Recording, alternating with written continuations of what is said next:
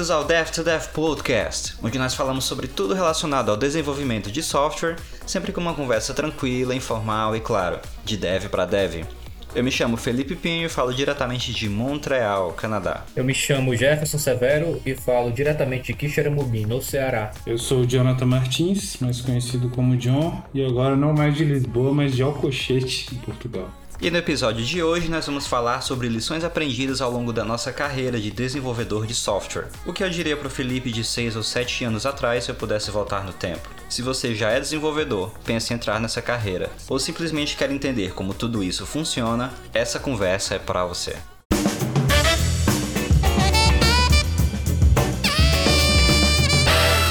Hoje nós temos mais uma vez o convidado Jonathan Martins. E aí, John, como é que tá o clima aí em Alcochete? É? Alcochete?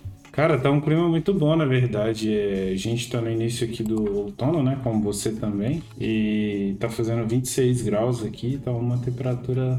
Pois é, mas esses dias aqui tava fazendo 33, eu acho, com sensação de 37. Tava muito quente, mano. Eu tava falando pro Jefinho, estavam até Nossa. cancelando aulas. Ah, meu Deus. Você que cancelasse aula por conta da temperatura tá 37, velho. Porque até aula, né? Mal, mal calor aqui é diferente, mano. É quente mesmo, você chega a passar mal, né, John? Porque é, é um é. calor que não. Você meio que não espera, sei lá. É, eu acho que em, em, acho que no Nordeste você deve cancelar a aula quando passa dos. abaixo dos 20, né? é, todo mundo fica, já começa a se vestir. Mas então vamos lá, pessoal. No episódio de hoje, a ideia é a gente repassar a experiência. A gente não tem tanta experiência assim, né? Eu tenho. Deixa eu ver quanto é que a gente tem de experiência aqui. No momento da gravação, eu tenho seis anos e meio de experiência profissional, já tendo terminado a faculdade. Jefinho, quantos anos tu tem? Líquidos? Vai fazer quatro. Isso. Quatro anos. Quatro anos e John, meio. Quatro anos e meio. Eu tinha a impressão que tu era um pouquinho mais jovem, John, porque tu teve Isso, a transição na carreira, né? Tu já, tu já tinha me falado, mas eu sempre esqueço. Pra, mim, tu tinha é, uns três eu anos. Entrei, eu entrei ah, tá pra área de dev e já tava com 29.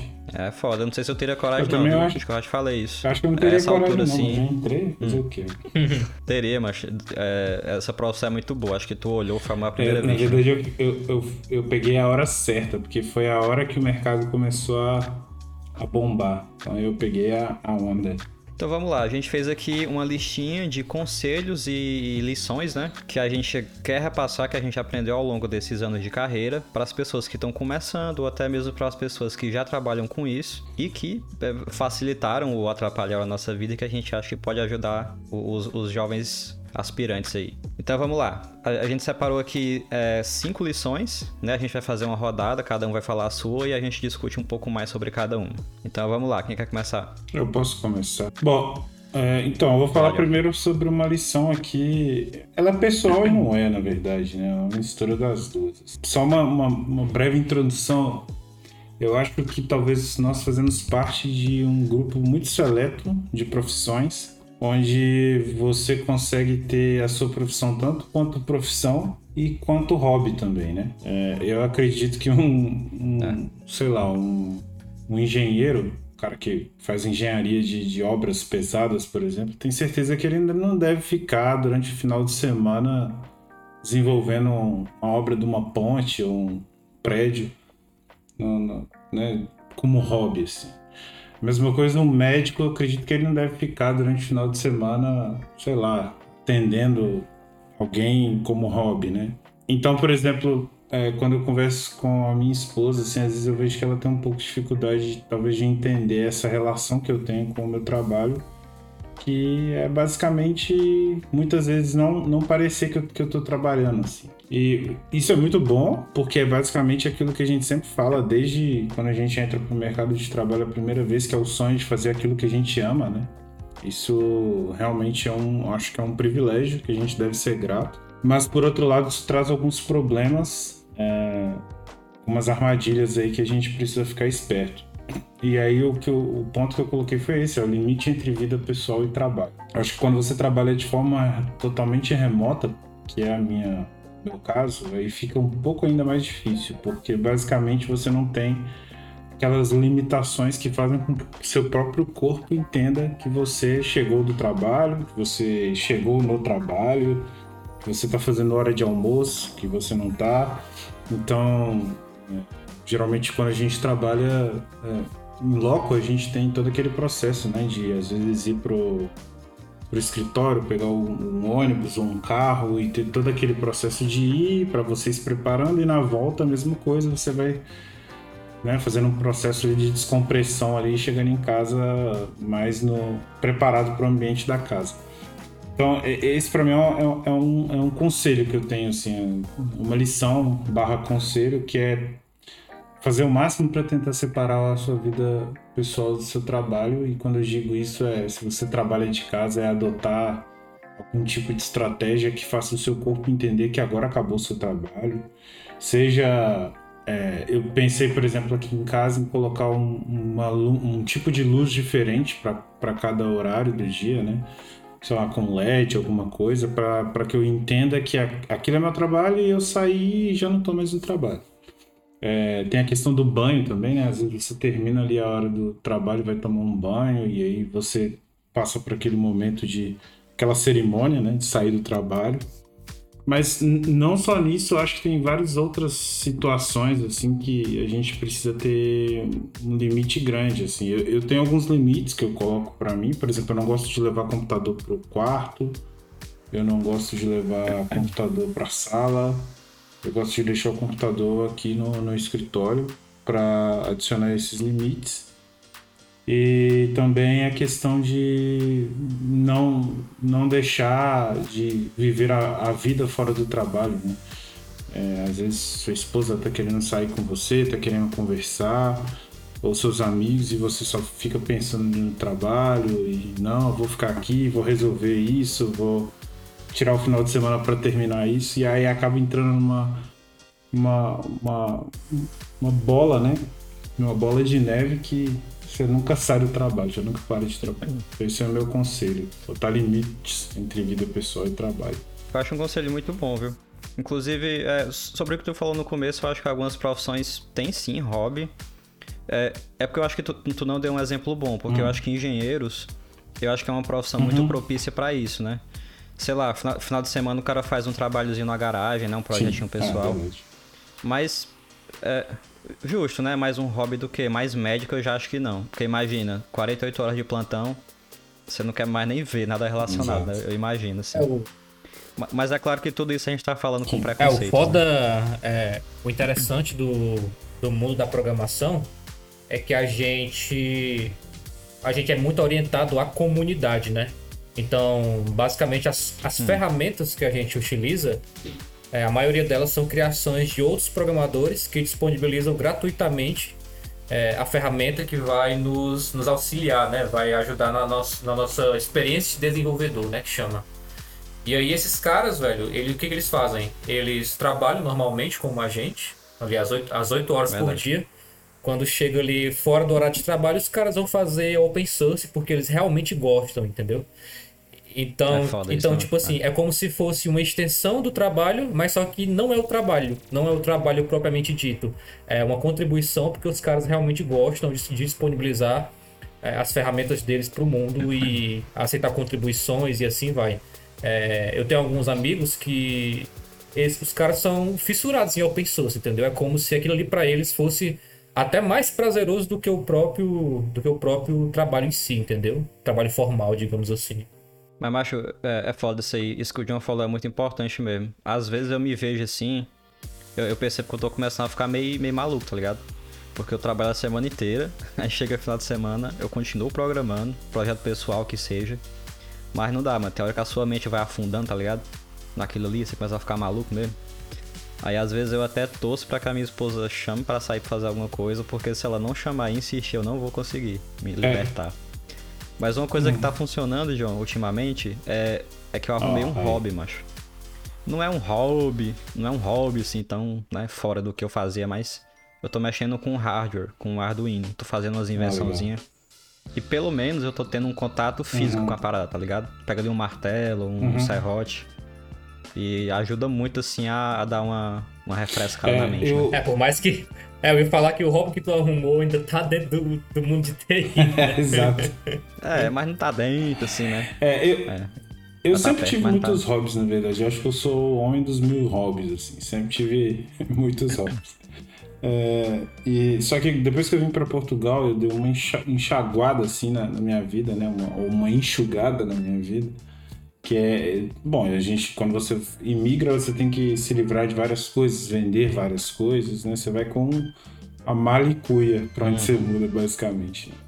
E quando eu cheguei aqui, ainda as coisas não estavam tão boas financeiramente, então eu tive que esperar um pouco. Agora, como as coisas melhoraram bastante, é, eu pude reaver coisas que eu gostava. Então, eu, eu, tenho um videogame que eu gosto de ir pro, pra sala ali, ficar jogando. É, recentemente eu comprei uma guitarra de novo, tinha vendido todas as minhas guitarras no Brasil.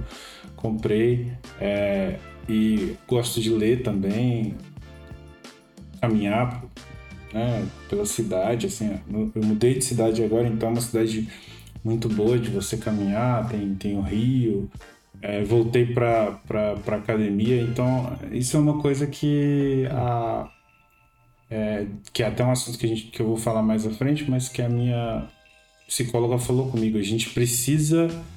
É, é, é, é como investimento, né? Não tem aquele negócio que você investe em várias coisas, em vez de investir só no lugar, você diversifica, né? Eles chamam de diversificação de investimento. Uhum.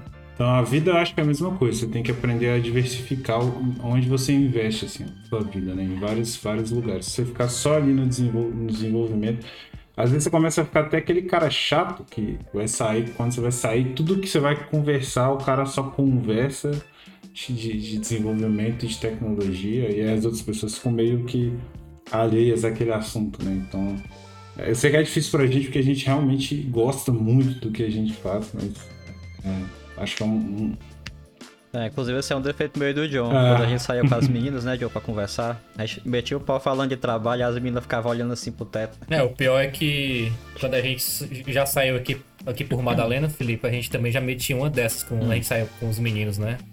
A gente ficava falando é, muito. Mano. E já pegando um gancho também nessa, nessa parte aí de de você fazer muitas coisas além do próprio trabalho. Tem até um, um amigo meu que ele foi para a Alemanha agora, para uma empresa da Alemanha, e, e, ele achou muito interessante lá uma situação que foi o seguinte: é, aparentemente você chega lá, aí tem um local lá específico que você coloca, que você descreve quem você é, entendeu? Tipo assim, você, você se você se descreve, isso, né? né?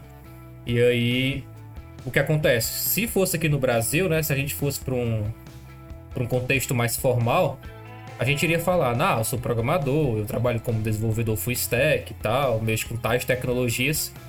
Mas ele disse que lá, no contexto da empresa dele da Alemanha, ele disse que por mais que ele estivesse trabalhando com alguns desenvolvedores, é, ele notou que nenhum deles colocou que é desenvolvedor. Ele colocou que a galera gosta de surfar, outro gosta de andar de skate, tá ligado? Então ele achou isso muito interessante porque é, viu que as pessoas elas não só são elas não só são programadores, entendeu? Elas são outras coisas também.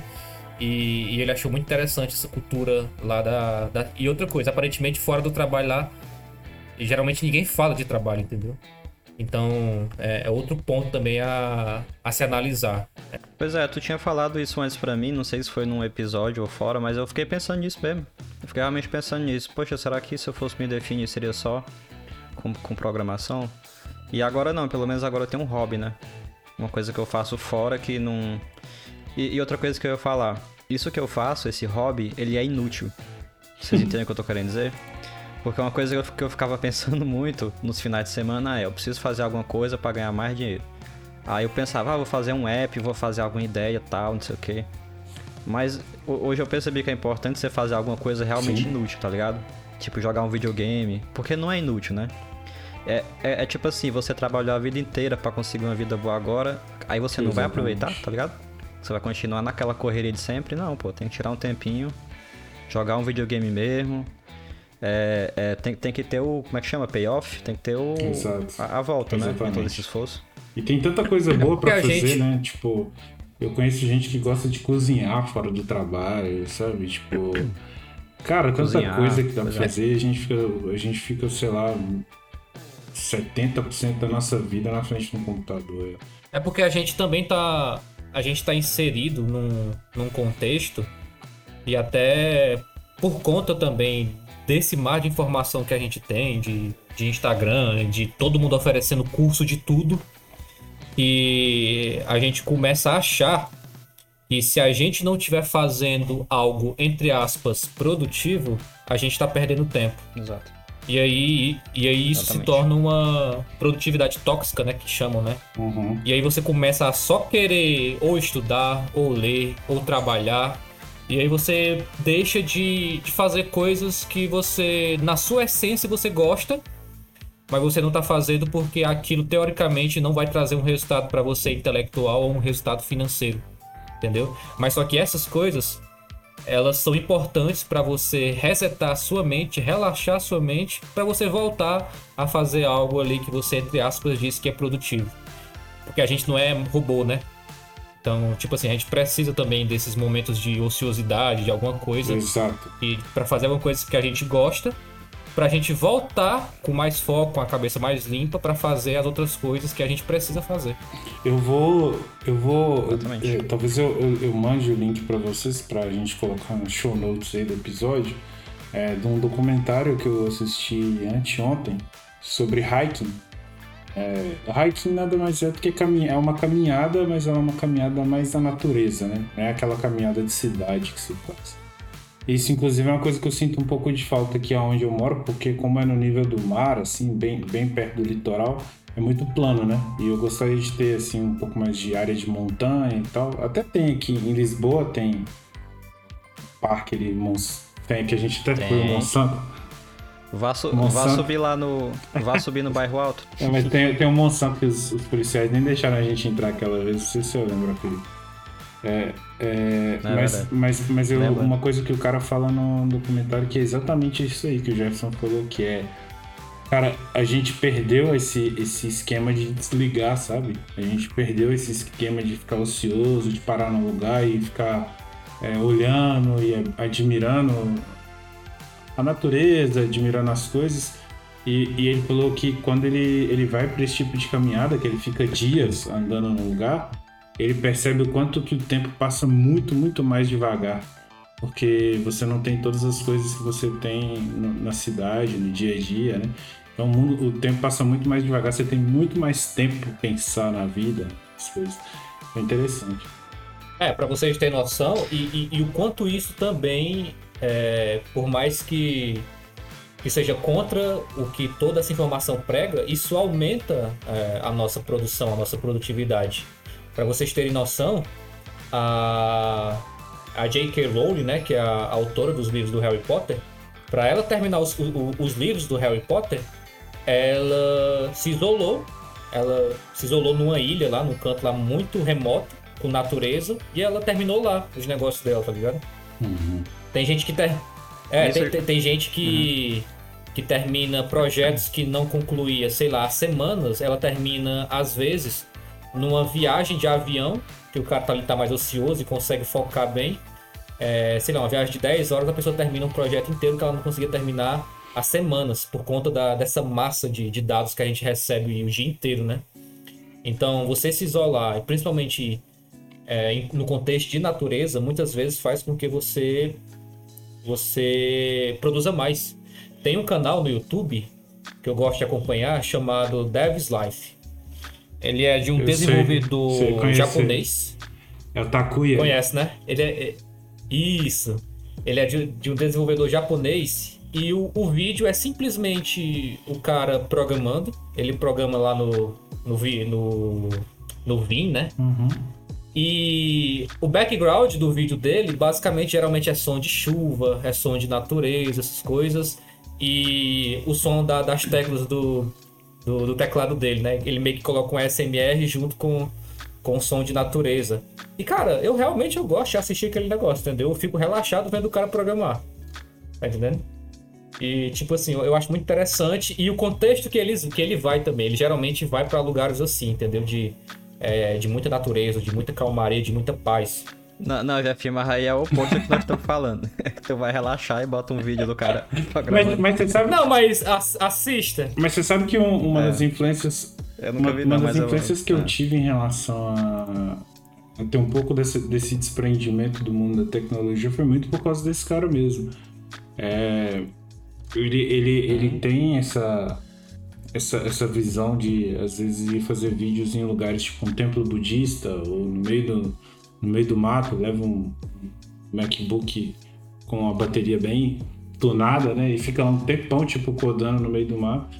E, e, e, aí eu, eu, comecei a pensar nesse outro lado, assim, tipo, também. Eu acho que é, eu acho que é tudo uma tentativa de sair um pouco desse ambiente meio claustrofóbico e quase é quase como se você estivesse numa linha de produção, sabe? Tipo, onde você não pode parar e se o cara parar e desmaiar, ele só joga pro lado, pega um outro e põe no lugar, entendeu? Acho que é mais ou menos isso mesmo que a gente tem que tentar sair um pouco. É só o último comentário, senão a gente não, não consegue passar pro próximo, né? O papo, o papo voa. Mas esse, é, na semana passada, eu acho, ou semana atrasada, a gente foi num parque natural aqui, onde pela primeira vez eu vi um, uns veados, cara. Na, é, no meio do mato, assim. E logo que a gente entrou, tinha um aviso. Um aviso falando para tomar cuidado com coiotes. Porque eles estavam tendo um comportamento fora do normal. Mas ainda que louco. Você no meio do mato, assim, vendo os bichos. Uma experiência muito foda. Que eu poderia ter, não ter uhum. ido, né? Por, por, estar em casa afundado em programação. Mas vamos lá então. próximo conselho, Jefim. A gente separou alguns conselhos aqui no âmbito pessoal e no âmbito profissional, né? Vocês querem que a gente fale qual? É, vai na tua sequência aí. Não, não, não precisa, não, não, precisa ter tá. regra, não. De é, Uma, uma coisa que eu coloquei aqui é, é, se expor, já nesse contexto também que a gente estava falando de, de, natureza e tal, é se expor à luz natural hum. ao trabalhar. Eu de uns tempos para cá eu tenho muito lá no, onde eu trabalho, no meu escritório, é, abrir as janelas, esse tipo de coisa, deixar é, a luz natural entrar para eu conseguir trabalhar. Aí o pessoal diz assim: ah, mas você não. Você é programador, você não trabalha no quarto escuro vendo um monte de, de letrinha verde lá com, com a sua boina lá do hacker lá e tal. Você não é assim? E, e realmente, programador tem muito esse. As pessoas pensam muito que a gente é assim que tem esse estereótipo, mas só que se você for pensar logicamente, vai, vai totalmente contra é, ao que o nosso trabalho é, porque o nosso trabalho ele essencialmente ele precisa do que? Ele precisa do nosso foco mental. E cara, se você estiver no quarto escuro, é, com sei lá, com um tema escuro, alguma coisa desse tipo, vai dar vontade de dormir, velho. Tá entendendo? Porque o, o escuro ele remete a, a dormir para mim. Então, o que eu tento fazer, e isso funciona muito bem para mim, é, é estar no canto onde tem luz natural. E, e eu também uso um teminha branco, um, um, um light theme, né, no, no, meu editor de texto. O quê? Porque é bem ruim de. É, é bem. É, é bem ruim de. É bem ruim de programar, velho, estando no ambiente claro com o tema escuro. Uhum. Depois, você, Não, também... depois vocês podem testar. Aí, aí o pessoal diz assim: ah, vai fazer mal pros seus olhos, não sei o que, os meus olhos vão queimar. Só que não vão porque você já tá no ambiente claro, entendeu? Então, tipo assim, o ambiente claro, ele não vai contrastar com, com o seu tema claro, entendeu? Então eu termino meu final do dia e meus olhos estão de boinha, tá entendendo? E eu tenho mais. É, eu consigo ler mais o código, né? Porque o nosso trabalho não é só escrever código, é também ler código, né? E, e eu consigo realmente ter uma leitura. Eu me esforço menos para ler quando eu tenho um tema claro. Por conta. Tem até uma pesquisa, eu posso até mandar para vocês depois disso, mas, mas isso é baseado em, em fato científico mesmo. E para mim funciona muito bem e já é, já é dito cientificamente também que a luz natural ela aumenta o seu foco, entendeu? E ela te deixa mais desperto. Então, para mim, isso funciona muito bem e é uma dica que eu dou, que é se expor à luz natural mesmo. E isso vai fazer com que também, se você se expor à luz natural é, ao longo do dia, que você sinta sono à noite.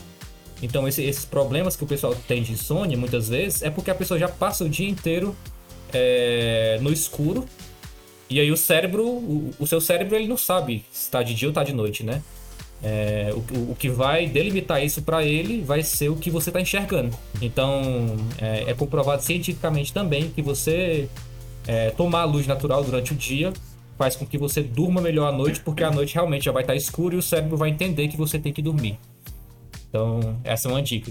É, eu até enviei. É, eu acho enviei um muito link bom. pra vocês aí é, sobre a melatonina, né? Que é um, um hormônio nós produzimos é, naturalmente e ele, é, e ele é linkado com essa questão da luminosidade mesmo. Então, é, inclusive, é o que eles dizem que é um problema sério que a gente tem quando a gente está mexendo com o computador ou com luz azul, né, antes de dormir, porque o que, o que acontece é que isso produz melatonina no, no nosso organismo e aí é, é muito de onde vem a insônia, que é você não ter um ambiente escuro para que você consiga dormir. A, a minha esposa estava até me contando esses dias que ela tem uma amiga que eles colocaram uma luz é, no quarto deles. Eles têm uma recém-nascida, um recém-nascido, e eles colocaram uma luz, que é uma, uma luz com uma tonalidade mais avermelhada, que é que quando a, quando a criança acorda é, de madrugada, é, ela acorda com aquela luz, então ela volta a dormir mais rapidamente, porque não tá uma luz que está produzindo é, a tal da melatonina, né? Então, é, então isso é, é, é, é importante. Agora, agora eu fiquei até confuso se a melatonina não é a, não é a responsável pelo sono. Acho que é a responsável pelo sono, exatamente. Então, quando você é, quando você consome muita luz no horário que não deveria, você para de produzir a melatonina. E aí é o mesmo, aí vem a questão do que o Jefferson falou, né? Que muitas vezes durante o dia a gente acaba ficando num ambiente tão escuro. Eu tenho esse problema. Eu tenho muita dificuldade com luminosidade, é, tenho astigmatismo e eu não tenho usado óculos. Então eu tenho muita dificuldade com a luminosidade e aí durante o dia eu tenho muito essa tendência de escurecer bastante o ambiente. Todas as minhas telas são escuras, todos os meus temas são escuros, porque eu também não gosto de ter aquele contraste, né? Você tá numa tela escura, aí você dá um alt tab e já vem aquela tela com a luz lá no talo e então eu gosto de ter tudo escuro, mas de fato é, pode ser um hack aí que a gente pode, um life hack, né? Que a gente pode colocar na vida da gente que pode facilitar as coisas. Mas a questão da luminosidade em si, acho que tem tudo a ver com o que a gente estava falando, né? É, e tem até a questão da vitamina D também, que às vezes quem fica muito em lugares escuros acabam, acabam não, não tendo é, essa vitamina D. E até em países, né? Mas com menos inci- incidência de luz solar, você tem a- o déficit de vitamina D, né? E isso influencia em várias coisas da nossa vida. Pele, é, sono, enfim, energia, várias coisas. Então é, é importante realmente tomar sol, tomar luz. É, isso que o Jeffin falou, eu acho muito importante. No começo, hoje em dia eu ainda viro noites programando, eu confesso. Mas no começo era pior, mas porque eu começava a programar e não via o tempo passar. Então eu me trancava no quarto, começava a programar, passava um dia, passava outro, e eu direto naquela luz baixa do quarto, né? E quando eu, quando eu terminava, me dava bate uma tristeza dele. Porque eu percebia que eu tinha perdido aquele tempo inteiro, né? E não tinha nem visto a luz do sol. Aí hoje em dia, por trabalhar com essa luminosidade maior, é como o Jeffin falou, eu não tenho um embasamento científico para falar sobre isso, mas de fato, dá uma sensação melhor. Você se sente mais. É, é que nem o João falou no começo, você sente que trabalhou e Uhum. agora tá na hora de parar.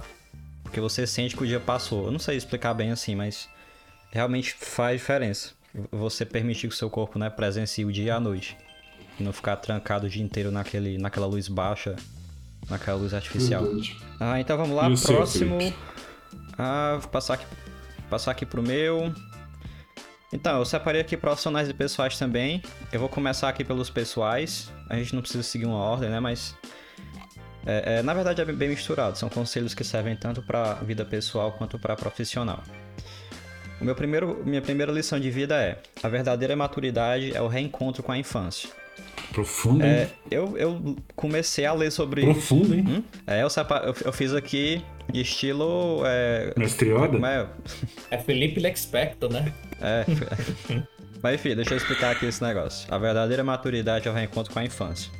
Eu comecei a ler sobre esse conceito num livro, e depois eu desenvolvi mais é, com vivências, né?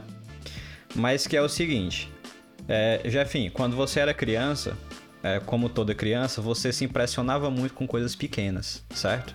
Então quando você via um avião pela primeira vez, você ficava super impressionado. Caraca, é um avião, mas olha o tamanhozão dele e tal. olha o quão alto ele vai, o quão rápido ele vai. E a minha esposa fala, o sonho dela quando era pequena era ver um prédio.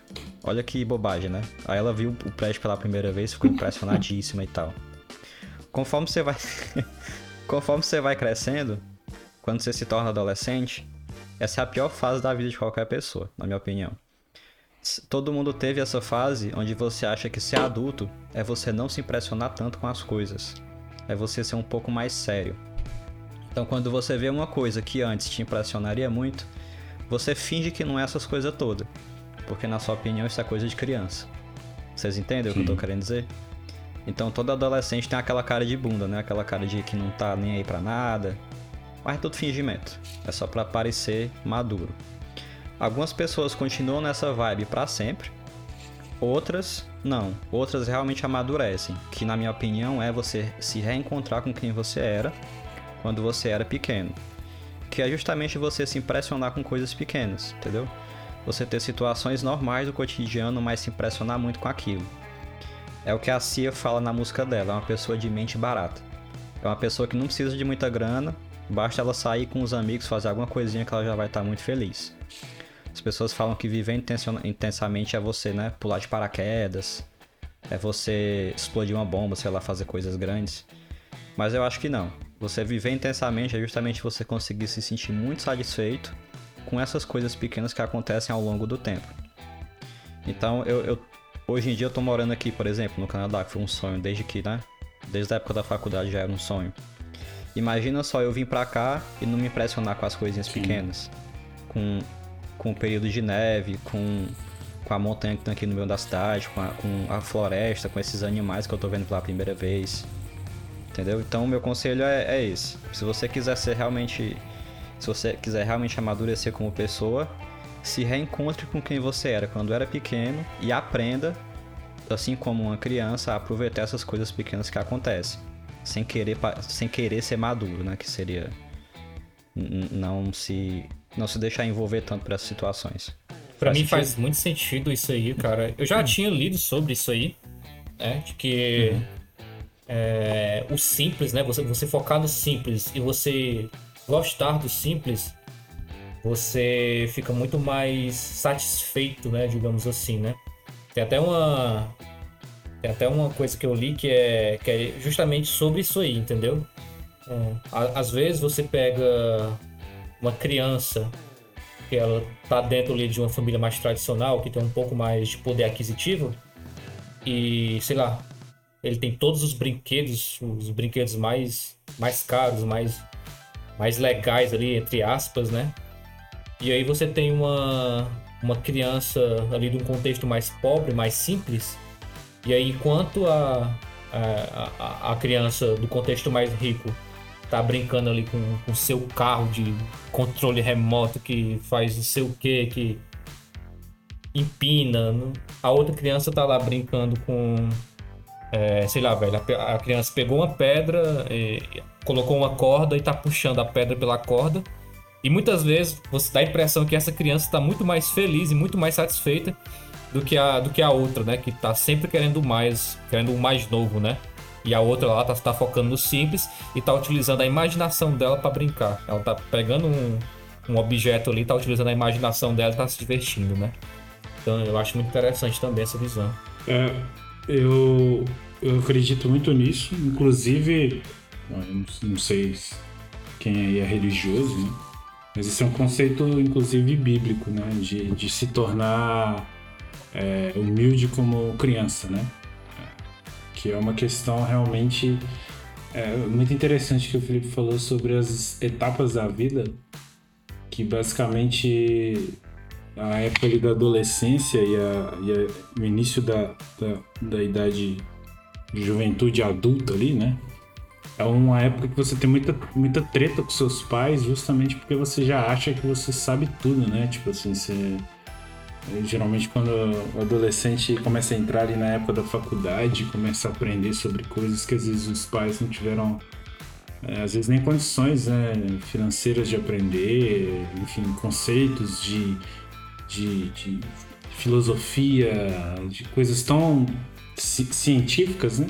E aí ele começa a achar que aquele, aquela Tem até aquele conto, né, que eles, que eles falam sobre o, é, o homem lá da, que tá dentro da caverna, né? E aí ele sai da caverna e vê o, é, tudo e acha que sabe de tudo. E tava dentro da caverna, achava que sabia de tudo, enfim. Eu acho que é muito, muito similar ao que acontece conosco na adolescência, mas cientificamente, inclusive, isso é provado, né? Que o, o adolescente, ele, ele não tem a, a, mente totalmente desenvolvida ainda. Então ele chegou numa idade onde ele já tem o corpo totalmente, praticamente todo desenvolvido, mas ele ainda não tem a mente totalmente desenvolvida. Então por isso que ele fica nesse meio do caminho aí, né? E, e a questão da maturidade como uma criança, você pode interessar, é, ver o quanto que é interessante quando você vê uma pessoa mais de idade que parece que volta um pouco na, na, na época de criança, assim, né? É, e, é, e, na verdade esse tipo de pessoa mais velha são os tipos de pessoas mais legais de você conviver, assim, aquelas pessoas bem simples que você consegue levar e qualquer coisa vai agradar e enfim. É, e quando parece que quando a pessoa envelhece errado, se aqui isso existe, ela, ela, ela vai para um outro lado, né? Que é aquele lado de que nada tá bom, não quero mais ficar aqui. Então, realmente, é, acho que é, é, é importante ter essa, essa. Eu diria, não sei nem se é a pureza da criança, mas de realmente ser um pouco mais, mais grato né, pelas pequenas coisas assim, que, que a gente vê no dia a dia, que é é interessante. Eu tava falando sobre isso uma vez com o John. É muito mais agradável você conversar com alguém quando a pessoa tem as armas baixas, né, John? Tipo assim, você vai conversar com uma pessoa, sabe aquela pessoa que fica toda hora te tirando? Você, você fica pisando em ovos falando com ela porque você sabe que se falar errado a pessoa vai te uhum. corrigir ou vai te criticar. Mas tem outras que não. Tem outras que só de você falar oi a pessoa já ri, entendeu? É uma pessoa fácil, não é uma pessoa Exato. de conversa fácil. Essas pessoas são muito mais agradáveis, muito mais agradáveis. Inclusive é por isso que eu gosto muito dos canadenses, todos são muito, são muito assim. São pessoas de conversa fácil, são pessoas que não, não esperam que, que a conversa vai ser a conversa mais é, inteligente uhum. do mundo. É conversa boba mesmo, né? Só pra jogar a conversa fora, é isso aí. Mas enfim, acho que foi um papo cabeça demais. John, melhora um pouquinho aí essa conversa. Pô, mas aí eu ia ir pra, uma... Vamos, vamos, vamos dar uma quebrada é. então, né? Vamos, vamos para a parte profissional, depois eu volto hum. um pouco né? pessoal. Bom, beleza. Eu vou, eu vou ir aqui para o último ponto que eu da vida da parte profissional, que é uma lição que eu tenho aprendido durante a vida. É, tem gente que fala sobre é melhor o feito do que o bem feito, né? E, e realmente isso acontece muito é, no, no meio da tecnologia, que tem aquele cara que tá sempre preso ali na, na, na, utopia, né?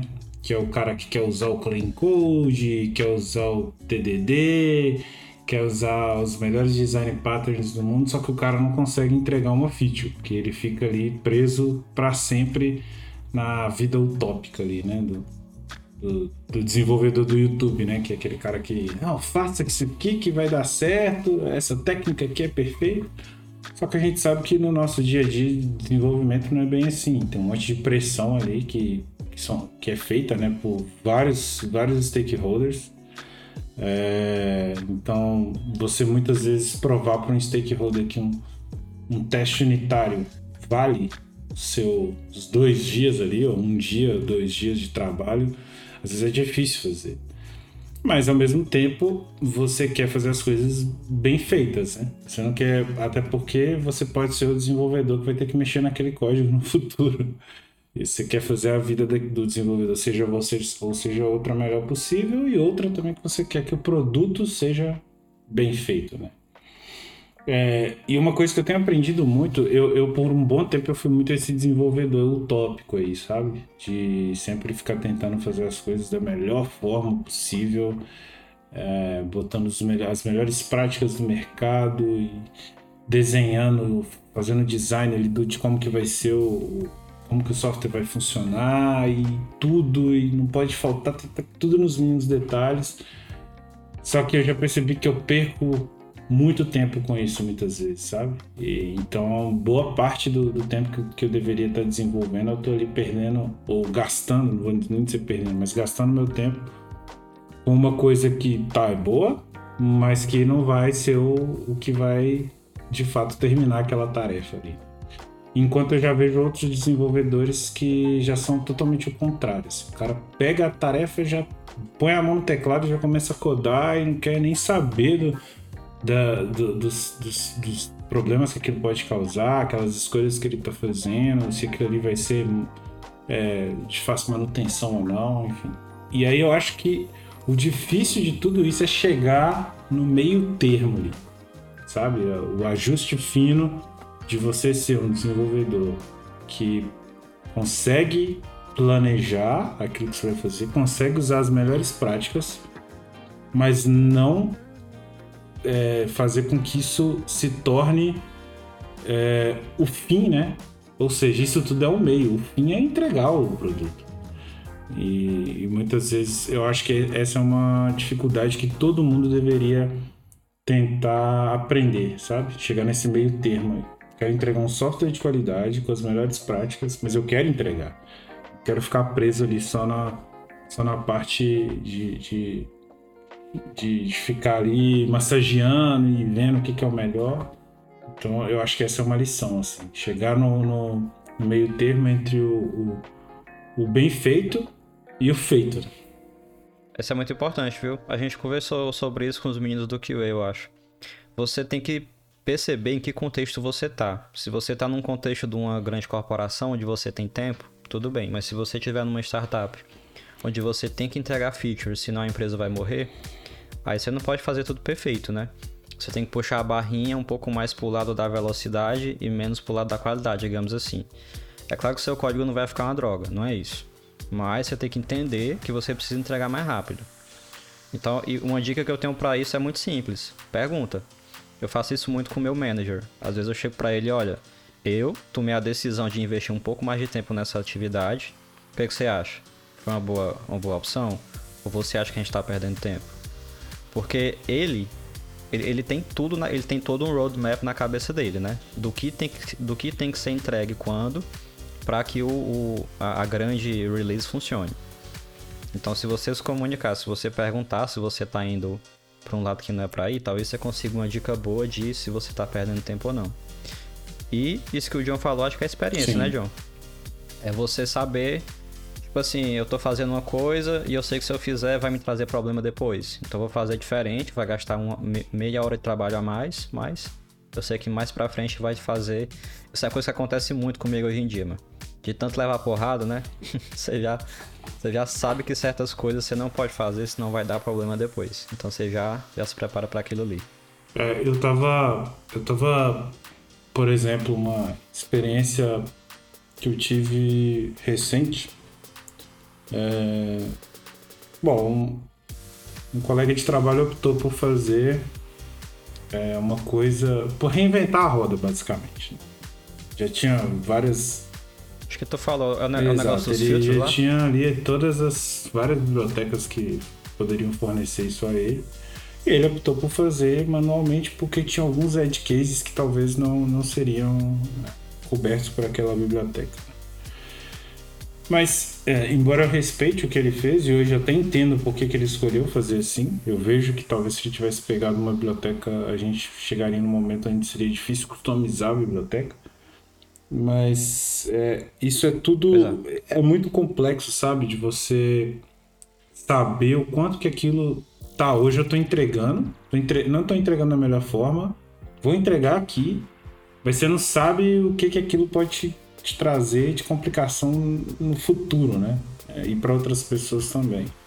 E aí eu acho que isso, isso é a falta de planejamento. Mas por outro lado também, que eu, que eu acho que é até um assunto que às vezes a gente nem toca tanto, a gente toca mais no assunto de, de talvez fazer as coisas rápidas para entregar, mas é, eu acho que essa muitas vezes que, é, a questão de você talvez planejar demais também seja um, um, problema sério, né? Que às vezes é, é você, enquanto desenvolvedor, não conseguir entregar porque você entrou ali no, no como eles fazem, falam em inglês, né? num é, um buraco de, de, de, coelho, né? Você vai entrar no buraco de coelho ali e nunca mais sai, nunca entrega, né? nunca sai nada pronto dele. É, eu complementando um pouco e até adiantando que a, pouco das minhas dicas profissionais, É... Eu também eu sou. Eu concordo com essa com essa colocação aí que dependendo do ambiente onde você trabalhe, por exemplo, se for um ambiente muito mais onde você tem que entregar mais rápido ali, tem muita campanha, é, muita campanha entrando, questão de, sei lá, Black Friday, implementações assim que tem que entrar muito rápido. É, eu sou a favor, assim, de, por exemplo, você entregar o mais rápido possível. E aí, esse entregar o mais rápido possível, muitas vezes você tem que é, por exemplo, não criar um, algum teste. Só que dependendo do contexto, e aí agora eu tô falando mais um pouco mais por mim, porque atualmente eu trabalho numa empresa que ela tem produto próprio. Então, entre aspas, a gente consegue ter um pouco mais de é, de flexibilidade para a gente ditar um pouco mais os prazos com base também na cultura de, por exemplo, de testes que a gente instituiu. E eu percebi que é, desde quando a gente começou é, a utilizar testes, é, eu tenho percebido que os nossos pós-deploy são muito mais tranquilos do que, por exemplo, um squad que, que faz um negócio sem, sem testes, entendeu? Então, é, eu acredito assim que pelo menos o teste de integração, é, que o teste de integração a gente consegue testar o, os fluxos de fato, né? Da aplicação. O teste unitário ele é um pouco mais, mais complicado porque você testa muita coisa, você faz muita implementação de teste, ele demora mais. Mas pelo hum. menos o teste de. O teste de. De feature, né? Que é o de. É, o que, é que eu falei agora, velho? Integração. O teste de integração, integração, isso. O teste de integração, ele tem se mostrado muito um meio termo muito bom. Porque ele não é aquele teste de feature que você testa cada funçãozinha que você está fazendo. Mas ele é aquele teste que você consegue testar a funcionalidade por completa e todos os seus use cases, entendeu? Então, é, a gente, quando a gente costuma fazer isso, a gente geralmente faz uma entrega muito boa e se houver algum bug, alguma coisa, geralmente não é uma coisa que é crítica. Porque eu entendo também essa parte do, dos stakeholders de querer colocar o negócio logo no ar. E faz muito sentido, porque, é, querendo ou não, é o que eles querem ver. Só que também é, eu enxergo que você colocando uma coisa no ar às pressas, muitas vezes pode acontecer alguma coisa ali, alguma brecha, onde o, próprio stakeholder vai, come, vai, vai começar a perder muita grana, né? E aí, e aí você tem que ter mais pressa ainda para corrigir e muitas vezes é, pode abrir até outra brecha, entendeu?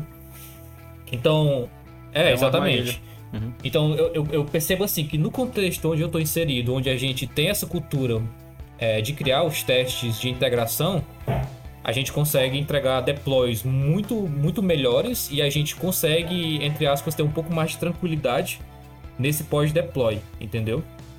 Mas, por exemplo, agora mais recente teve, teve um, um, caso onde a gente tinha que entregar um negócio e a gente fez meio que o que chama de war room, né? Que é, tipo assim, juntar uma galera ali, é, passar um pouquinho do horário de trabalho ali para poder entregar o negócio e sem testes. Porque Tipo assim, a gente tinha que entregar porque ia apresentar para é, os stakeholders, né? Mas, mas o contexto assim de você entregar é, a funcionalidade com o teste automatizado, com o teste de funcionalidade, é, para o meu contexto tem se mostrado muito produtivo, entendeu? Interessante. Em termos de back-end, principalmente, front-end nem tanto. Mas em termos de API, é, teste não é negociável, né? Tem que ter. Senão é muito perigoso. Você vai se queimar com o cliente, você vai perder dado, não tem como. O que é negociável, eu acho que é o, o, o tipo de teste, como tu falou, né? Talvez um de integração, que é aquele que já pega meio que tudo assim, seja mais rápido e mais né, eficiente. Com um teste você já mata é, boa parte de uma funcionalidade. Sim, sim, com certeza. E eu percebo assim que muitas vezes quando a gente está tá fazendo uma funcionalidade, é, é muito difícil o contexto onde a gente está numa empresa que chega um card para você com todos os use cases de uma funcionalidade, entendeu?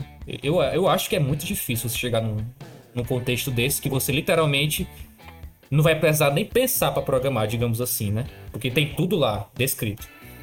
Mas pelo menos nas experiências que eu já tive, é... a funcionalidade ela não chega tão completinha para mim. E quando eu tô fazendo o teste, eu consigo me forçar a pensar em cenários que provavelmente se eu só programasse e não fizesse o teste, eu deixaria passar. E isso aí abriria uma brecha para algum bug, para alguma coisa, entendeu? Então, é, eu gosto do teste também por esse quesito, que ele me força também a pensar em regra de negócio. É, eu, eu particularmente é, esse feito bem feito, embora a gente acabe entrando na, na questão do teste, é, eu, eu, eu, eu, acho que tem, tem outros, outros assuntos aí dentro disso que eu acho bem, bem relevantes também. A questão do teste, por exemplo, que tem acontecido muito comigo, que às vezes eu acabo fazendo o código muito rápido, o código está pronto, só que como a gente trabalha com a, a análise estática do, do código, é, ele me mostra lá que a cobertura de teste, por exemplo, não tá legal, né? Tá faltando ali. Só que aí entra aquela questão da, da, da falácia da 100% de cobertura, né? O que, que, o que, que esse 100% significa? E eu já percebi que várias vezes eu gastei, sei lá, duas horas tentando escrever um teste só para subir a cobertura e aí depois na hora que eu parei para pensar, eu falei, caramba, esse teste aqui, ele não tá me entregando absolutamente nenhum valor sabe? É só porque por algum motivo eu não consegui fazer o teste, passar ali. E aí por causa disso aquela branch tá, em, tá não, não tá coberta, mas não tá me entregando valor nenhum, assim. Tipo, é uma parte do código que, enfim, se chegou ali já morreu, um try-catch pegou, enfim. Então eu acho que é por isso que eu falei que é, não existe uma regra para isso, é justamente porque todo momento você tem que ficar analisando ali, caramba, será que o meu. Principalmente quando você começa a trabalhar por, por dia ou por hora. No meu caso, hoje eu trabalho por dia, né? Eu recebo por dia. Ou seja, se segunda-feira eu cismar, ah, eu não quero trabalhar. Beleza, você pode não trabalhar, mas você vai perder X euros aí. E aí eu começo, eu começo a fazer esse exercício mais, sabe? Do tipo, caramba, eu gastei X euros em duas horas de trabalho para fazer um teste que não está entregando nada, nada para o produto. Então, é, só, só, só cobertura. Então, eu acho que é muito isso, assim, sabe? De você tentar achar ali o meio termo. Tipo, ah, esse teste, esse teste aqui tá, co tá cobrindo uma lógica de negócio? Ok, vamos investir tempo nele. Agora, esse teste aqui tá cobrindo se um log vai ser gerado ou não. No caso, um edge case muito, muito difícil de chegar, então talvez eu possa entregar 100 e ele não pode eu subir. É, isso aí vai, isso aí vai muito da percepção do programador, né? Então, por exemplo, é, quando a gente lá é, chega uma funcionalidade para a gente, é, ou então uma refatoração de algo que envolva, por exemplo, o checkout, a gente sabe que aquela funcionalidade, por mais, entre aspas, simples que seja, a gente vai dar uma pontuação maior para ela, porque é checkout. E a gente tem que testar checkout muito bem, uhum. entendeu? Porque querendo ou não, checkout é a entrada ali de, de cliente na empresa, né? É, é o core uhum. do negócio, entendeu? E, e, e, falando também um pouco mais sobre esse contexto do, do bem feito, do perfeito que o John é, comentou, é, eu tenho uma experiência que você também tem que estar tá um pouco mais, mais neutro nesse contexto aí. Por quê? Porque muitas vezes você está ali numa empresa, é, você já está num certo nível e você consegue ter mais responsabilidades dentro da empresa. E aí você consegue, por exemplo, pegar um projeto para si. É, já aconteceu comigo isso. E aí, como você está pegando o projeto para si, você. A gente, como programador, a gente tem muito essa essa ânsia de querer fazer as coisas da, da melhor forma possível, com as melhores práticas. E aí o que acontece? Você começa a fazer o negócio, você põe as melhores práticas ali, você cobre o negócio de testes, você faz um, um front-end acessível, Só que de uma hora para outra a empresa diz assim: "Ah, a gente vai despriorizar esse projeto e priorizar outro". Entendeu? Isso ac aconteceu comigo e pode acontecer, entendeu? Aí você fica meio que na, naquela pira. Nossa, cara, eu fiz um, um negócio tão, tão bacaninha e agora o negócio não vai para frente. Então, eu acho que é interessante também a gente é, é, não fazer, logicamente, não fazer mal feito, mas, mas entender também que, que o business, né? O business ele muda a todo momento. Então, se você está fazendo uma ferramenta, é, e a empresa quer essa ferramenta mais rápido ainda do que você está desenvolvendo, ela, sei lá, ela vai fazer parceria com outra empresa que fornece essa ferramenta e eles vão, eles vão pegar para colocar no A-Log, entendeu? Então, é, não ter esse apego 100% é, ao que você faz no seu trabalho, entendeu? Porque senão você pode se frustrar um pouco. Isso aí é foda, Jeff. Isso aí eu não sei se eu concordo ou não, mas uma coisa que eu tenho certeza que eu não consigo. Porque a gente gosta é, muito exatamente. do que faz, mano. Você faz uma parada, aí, aí você vai dizer pra eu não me apegar, mano. É, é, é, é, porque Difícil. você se frustra, né, cara? Você fica frustrado. E tipo. É. É, é foda. Eu entendo, eu entendo quem gerencia, mas sei lá, talvez seja um pouco de falta de consideração com o desenvolvedor, né? Tem desenvolvedor que é robôzão, né? Mas tem desenvolvedor que realmente gosta, mas você vai dar um negócio pro cara, o cara fica todo feliz, vai dar e tira depois. Aí eu não sei, não sei. Não, eu não consigo lidar com isso ainda. Eu sou. É, eu, sou, lá, eu sofria muito. Hum. Hoje em dia eu sou. Eu, eu ainda sofro, hum. não vou mentir. Mas eu tento pelo menos não. Sabe, não ficar ali remoendo o negócio, sabe? Mas acho saudável sofrer, Jefinho. Não se torne uma pessoa fria, cara. Continue gostando aí do projeto, sofrendo se tirarem. Isso que, isso que faz um profissional. Mas vamos lá, vamos seguindo, né? Porque tem muita coisa ainda. É, Jefinho, mais um ponto voltando para o contexto de, de, dicas pessoais, né? E eu acho que essa é bem rápida porque uhum. a gente já comentou muito sobre. E eu coloquei aqui que tenha um hobby, né? É, então, hoje em dia eu, por exemplo, na verdade sempre eu, eu, eu fiz muitas coisas, né? Então, eu gosto de me exercitar, eu, eu pratico voleibol, eu pratico tênis de mesa. Academia eu tento ir, mas eu não sou tão assíduo. E sou programador. E aí eu, eu, eu, vejo que teve uma época na minha vida que eu pensei que, que eu não conseguiria separar, né? E outra coisa, além de tudo, é, eu sou músico, né? Inclusive, músico, é, inclusive é? tem até uma, eu acho até interessante uma coisa entre os desenvolvedores, e se você for olhar, cara, eu acho que uns 70% sabe tocar algum instrumento, velho, desenvolvedor. É verdade. É, é, que bom, é, né, hoje em dia. Eu vou colocar aí, vou colocar na gravação aí um pedacinho do Jeff tocando. Eu boto qual, Jeff? Aquela de Tuna Flauta tocando Bruno Mars? Pode ser, pô.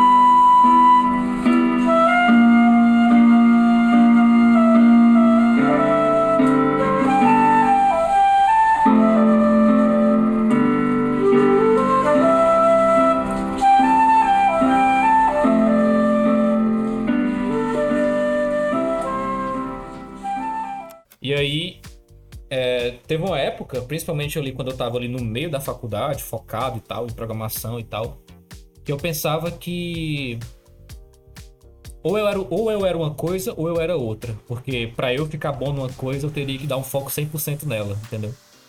Então eu fiquei muito bitolado ali na faculdade, estudando e tal, e, e é isso. É, ser desenvolvedor, vou focar nisso aqui, porque isso aqui é o que vai trazer é, o resultado para mim. Esse é o início, né, na verdade, né? É, exatamente. Só que hoje, é, graças a Deus, eu percebo que eu não preciso ser só programador, entendeu? Eu posso ser outras coisas também. Tanto é que agora, atualmente, é... o Felipe sabe, né? A gente falou no primeiro episódio que a gente que a gente passou a infância barra adolescência participando do projeto social que era a banda. E agora, por incrível que pareça, é, eu voltei para essa banda, entendeu? É. Então.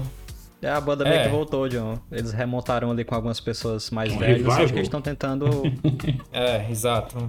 É, não é nem isso. Eles estão usando os mais velhos como motivação para recomeçar, exato. né? Enfim. Pra uhum. pescar mais gente nova, talvez. E, eu, e sendo que eu tinha dito para mim que. Sei lá, cara, eu, eu cheguei a pensar coisas no sentido de, cara, eu não vou mais tocar porque isso aqui nunca me deu resultado financeiro, né? Então, mais uma vez, aquela, aquele, pensa, aquele pensamento uhum. lá de. Dinheiro. É, de só focar, em só focar em coisas produtivas. Mas só que eu, eu tenho percebido que tem feito muito bem porque é, não é uma coisa que eu tô focando como eu focava antes, que a gente era, sei lá, velho, segunda a sexta, muitas vezes no sábado. Hoje em dia eu venho passar um final de semana aqui na casa dos meus pais, às vezes tem um ensaio, eu vou lá e participo do ensaio, entendeu? E me faz bem. E eu não tô deixando de lado é, os meus compromissos nem pessoais e nem profissionais. Na verdade, tem me agregado, entendeu? Porque, afinal, eu venho passar o final de semana com meus pais é, e eu tenho tempo de ir, entendeu? E tem sido muito bom. É, e, e, eu vi, assim, o quanto... É, o quanto o mundo dá voltas e o quanto você é, você pode ser feliz fazendo coisas que, que você essencialmente gostava é, quando mais novo, entendeu? É, eu. Então. Mas é um bom ponto mesmo. Esse é um bom ponto mesmo. Rapidinho, John. Isso é um, isso é um bom é, start point para você procurar um hobby. Que é você lembrar do que você gostava quando hum, era muito, muito sim. jovem, né? Que provavelmente vai ser muito agradável. É, eu, fazer. eu, até dentro disso que, que acho que o Jefferson já falou sobre esse assunto em dois, dois momentos, sobre a questão de, de a gente só fazer coisas que nos dão um retorno ali, principalmente financeiro, né? É, e aí todas as outras coisas a gente deixa de lado. Assim. Isso, isso, isso é uma mentalidade, na minha opinião, uma mentalidade bem americana. E quando eu falo americana, falo o continente inteiro, assim. É, que é a questão um pouco do da trabalho por produtividade, né? E, e aí eu acho que quando a gente vai para um país subdesenvolvido igual o nosso, acho que fica até um pouco mais latente porque nós ainda temos a mentalidade de sobreviver, enquanto que os países de primeiro mundo, os países já desenvolvidos, né?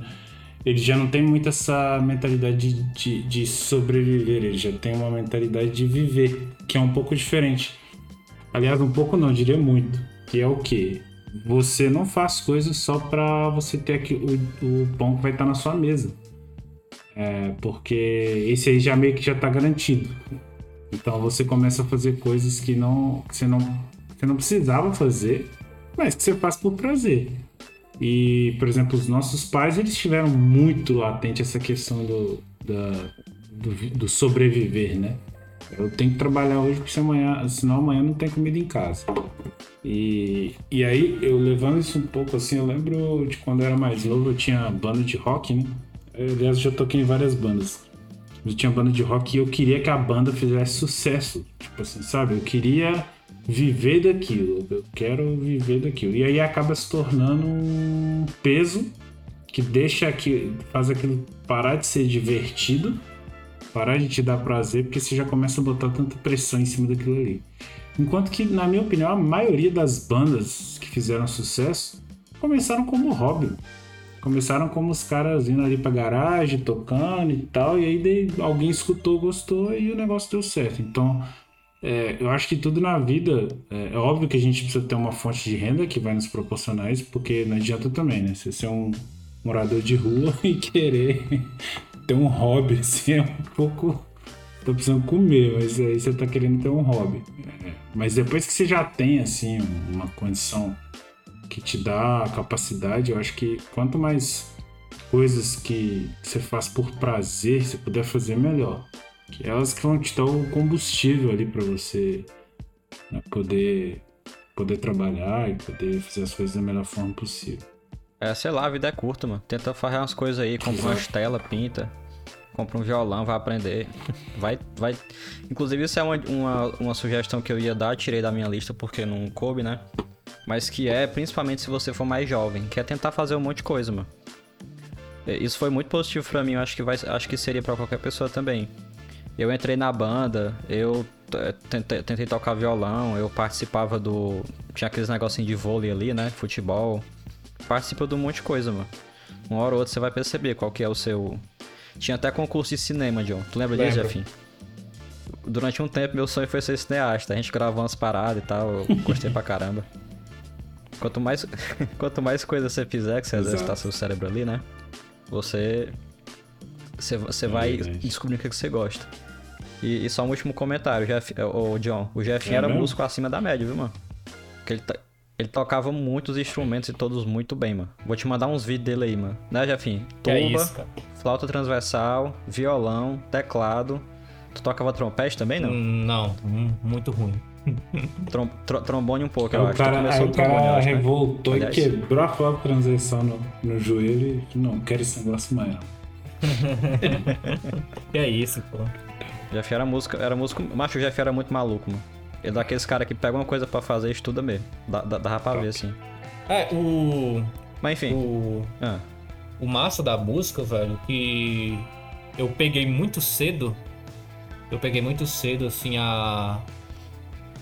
A, a máxima de que se você pegar alguma coisa e se dedicar, é, dedicar-se muito mesmo, você vai ter resultado, independente do que você faça, entendeu? Então eu levei isso muito pro, pro contexto da faculdade, pro contexto da, da programação, entendeu? Porque, como eu já falei em outros episódios, eu não esperei somente o conhecimento da faculdade para conseguir alguma coisa, entendeu? Porque eu, eu vi que talvez eu não conseguiria. Então, sei lá, velho. Eu pegava cartão da minha, da minha namorada, na época, né? Hoje esposa, para comprar curso e comecei a estudar por fora porque eu sabia que só aquilo não iria me suprir. Entendeu? Então eu tenho muito claro para mim que para conseguir coisas grandes você tem que se abdicar de outras coisas e se esforçar, né? Sim, com certeza. Isso é uma lição que eu levo até hoje da, daquela época, já fim. Música é isso, é treino, é treino. e repetição. Não tem Não atalho. Tem. É sentar, repetir, repetir, repetir até conseguir. E uma hora você consegue, cedo ou tarde. Eu levo isso até hoje, qualquer coisa. CSS, John. CSS é ah, treino e repetição, doido. Você tenta, tenta, tenta, tenta. CSS é magia negra. É o demônio, é. Ô, velho, mas falar pra você que eu, pense, eu pensei que eu nunca ia aprender CSS, velho. Sinceramente. Pois é, mano. Tem uma hora que, tem uma hora que você. Mas só que pega, tem uma hora que, tipo assim. É, você estalo. começa. É, dá um estralo assim, você começa a ter aquele pensamento de pensamento de ver o layout em caixas, né? E aí você começa a fazer, velho. E tipo assim. Isso aí não funciona, tu já viu o grid layout, já, já. E... É uma doideira, né, mano? Eu fui, e quando não funciona, Nossa, eu acho... E quando não funciona, você sempre tem o border solid red one pixel pra... Exato. O grid layout, o, o, o, grid layout eu acho mais, eu acho mais tranquilo para fazer layout responsivo do que o Flexbox. Deixa eu falar uma curiosidade. Eu tava pesquisando uma vez sobre Z-Index, que é uma coisa que sempre dá muito problema, né? É uma, uma putaria você tentar é, fazer os componentes ficarem corretos ali. E eu não vou lembrar da informação correta, mas tem uma parada tipo assim: se a opacidade do elemento tiver 1 ou tiver é, é, 0.9999, ou seja, quase 1, o Z-Index se comporta diferente. Você sabia disso? Fiquei a sugestão pra vocês procurarem eu não, eu. Eu Mas, nem sei, eu nem sei direito como que o Z-Index funciona, quanto mais com a opacidade. Tem, tem isso. E, e, quando eu li, eu vi isso no Stack Overflow, o cara botou uma resposta super, super chique assim, né? Olha, você não entendeu corretamente o funcionamento. Porque o Z-Index... Quem, o, quem é que entendeu, meu irmão? É opacidade. Os caras que escreveram é. isso era tudo maluco, mano. Não tinha nem... Não sabia nem o que era, que era padrão de projeto na época. Mas enfim, deixa eu passar pra frente aqui então, né? Ah, deixa eu ver, deixa eu ver... Vou, vou falar uma coisa um pouquinho mais técnica também, então... É, meu conselho aqui: seja o melhor lavador de pratos.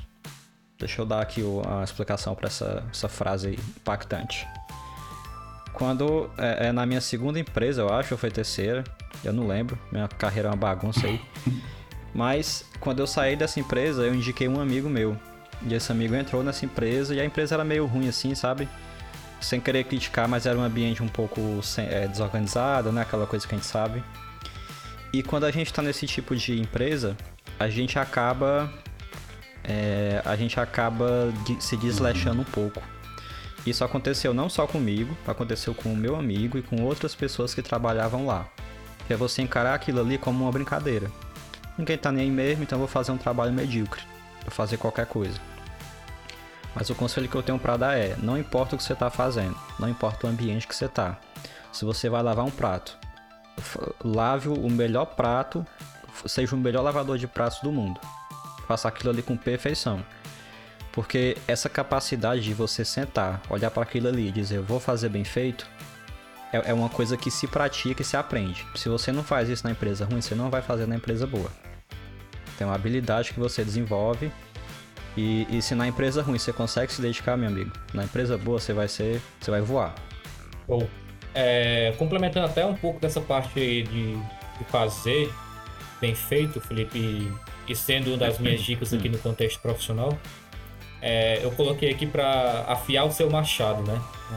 O que, é, o que, é que seria afiar o seu machado? Né? Tem uma, uma parábolazinha é, que tinham dois lenhadores, né? E o primeiro lenhador querendo fazer logo é, cortar mais madeira e tal, né? Querendo fazer um negócio mais rápido, ele pegou o machado dele e foi diretamente é, para a floresta e começou a, a cortar madeira, né? E tal. E aí ele estava cortando lá numa certa velocidade, percebendo que o, que o negócio não estava indo tão rápido. Mas só que ele sabia que o outro lenhador tinha ficado lá e não tinha saído ainda. Então ele estava meio, ah, tô no lucro, já comecei, o outro cara não começou. Só que o cara ele não tinha saído ainda porque ele tava é, amolando o machado dele, né? E aí quando ele amolou o machado dele e foi, mesmo ele indo um tempo depois, é, ele cortou muito mais madeira do que o cara que já tava lá há um tempão.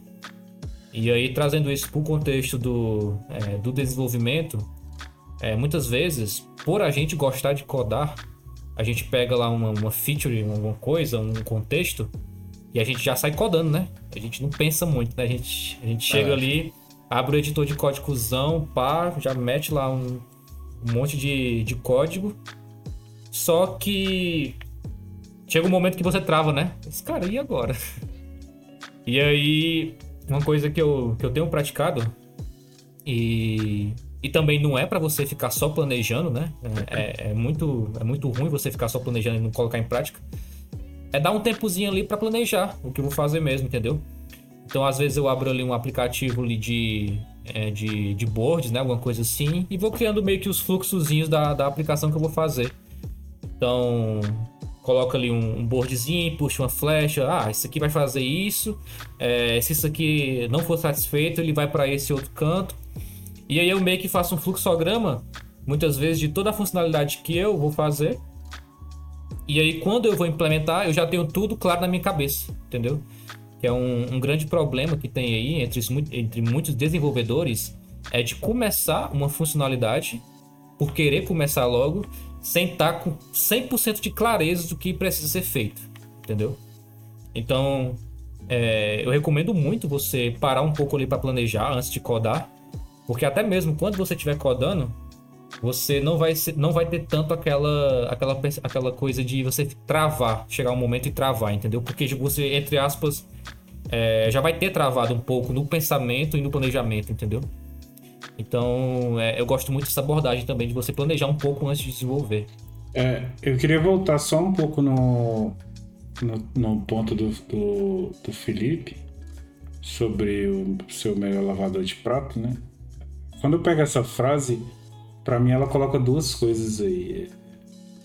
É porque na nossa cabeça a, o lavar pratos é uma é uma função um pouco desprestigiada, né?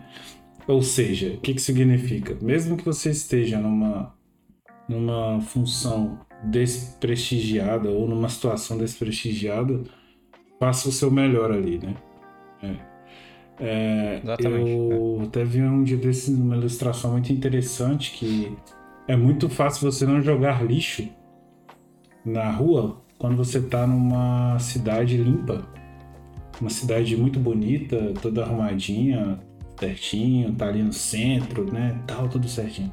Agora vai para um, vai para uma periferia, uma favela e leva esse mesmo conceito de não jogar lixo para lá.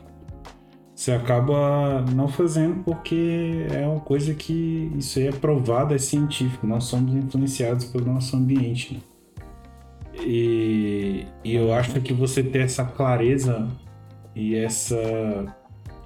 Ah, eu diria. Não sei nem se é a palavra certa para esse contexto, mas essa, essa hombridade mesmo de você virar e falar assim, cara, não importa o ambiente que eu tô, esses são os meus princípios, esses, isso é o que eu aprendi, seja com os pais ou seja com a vida, e eu, eu não vou abrir mão disso, entendeu?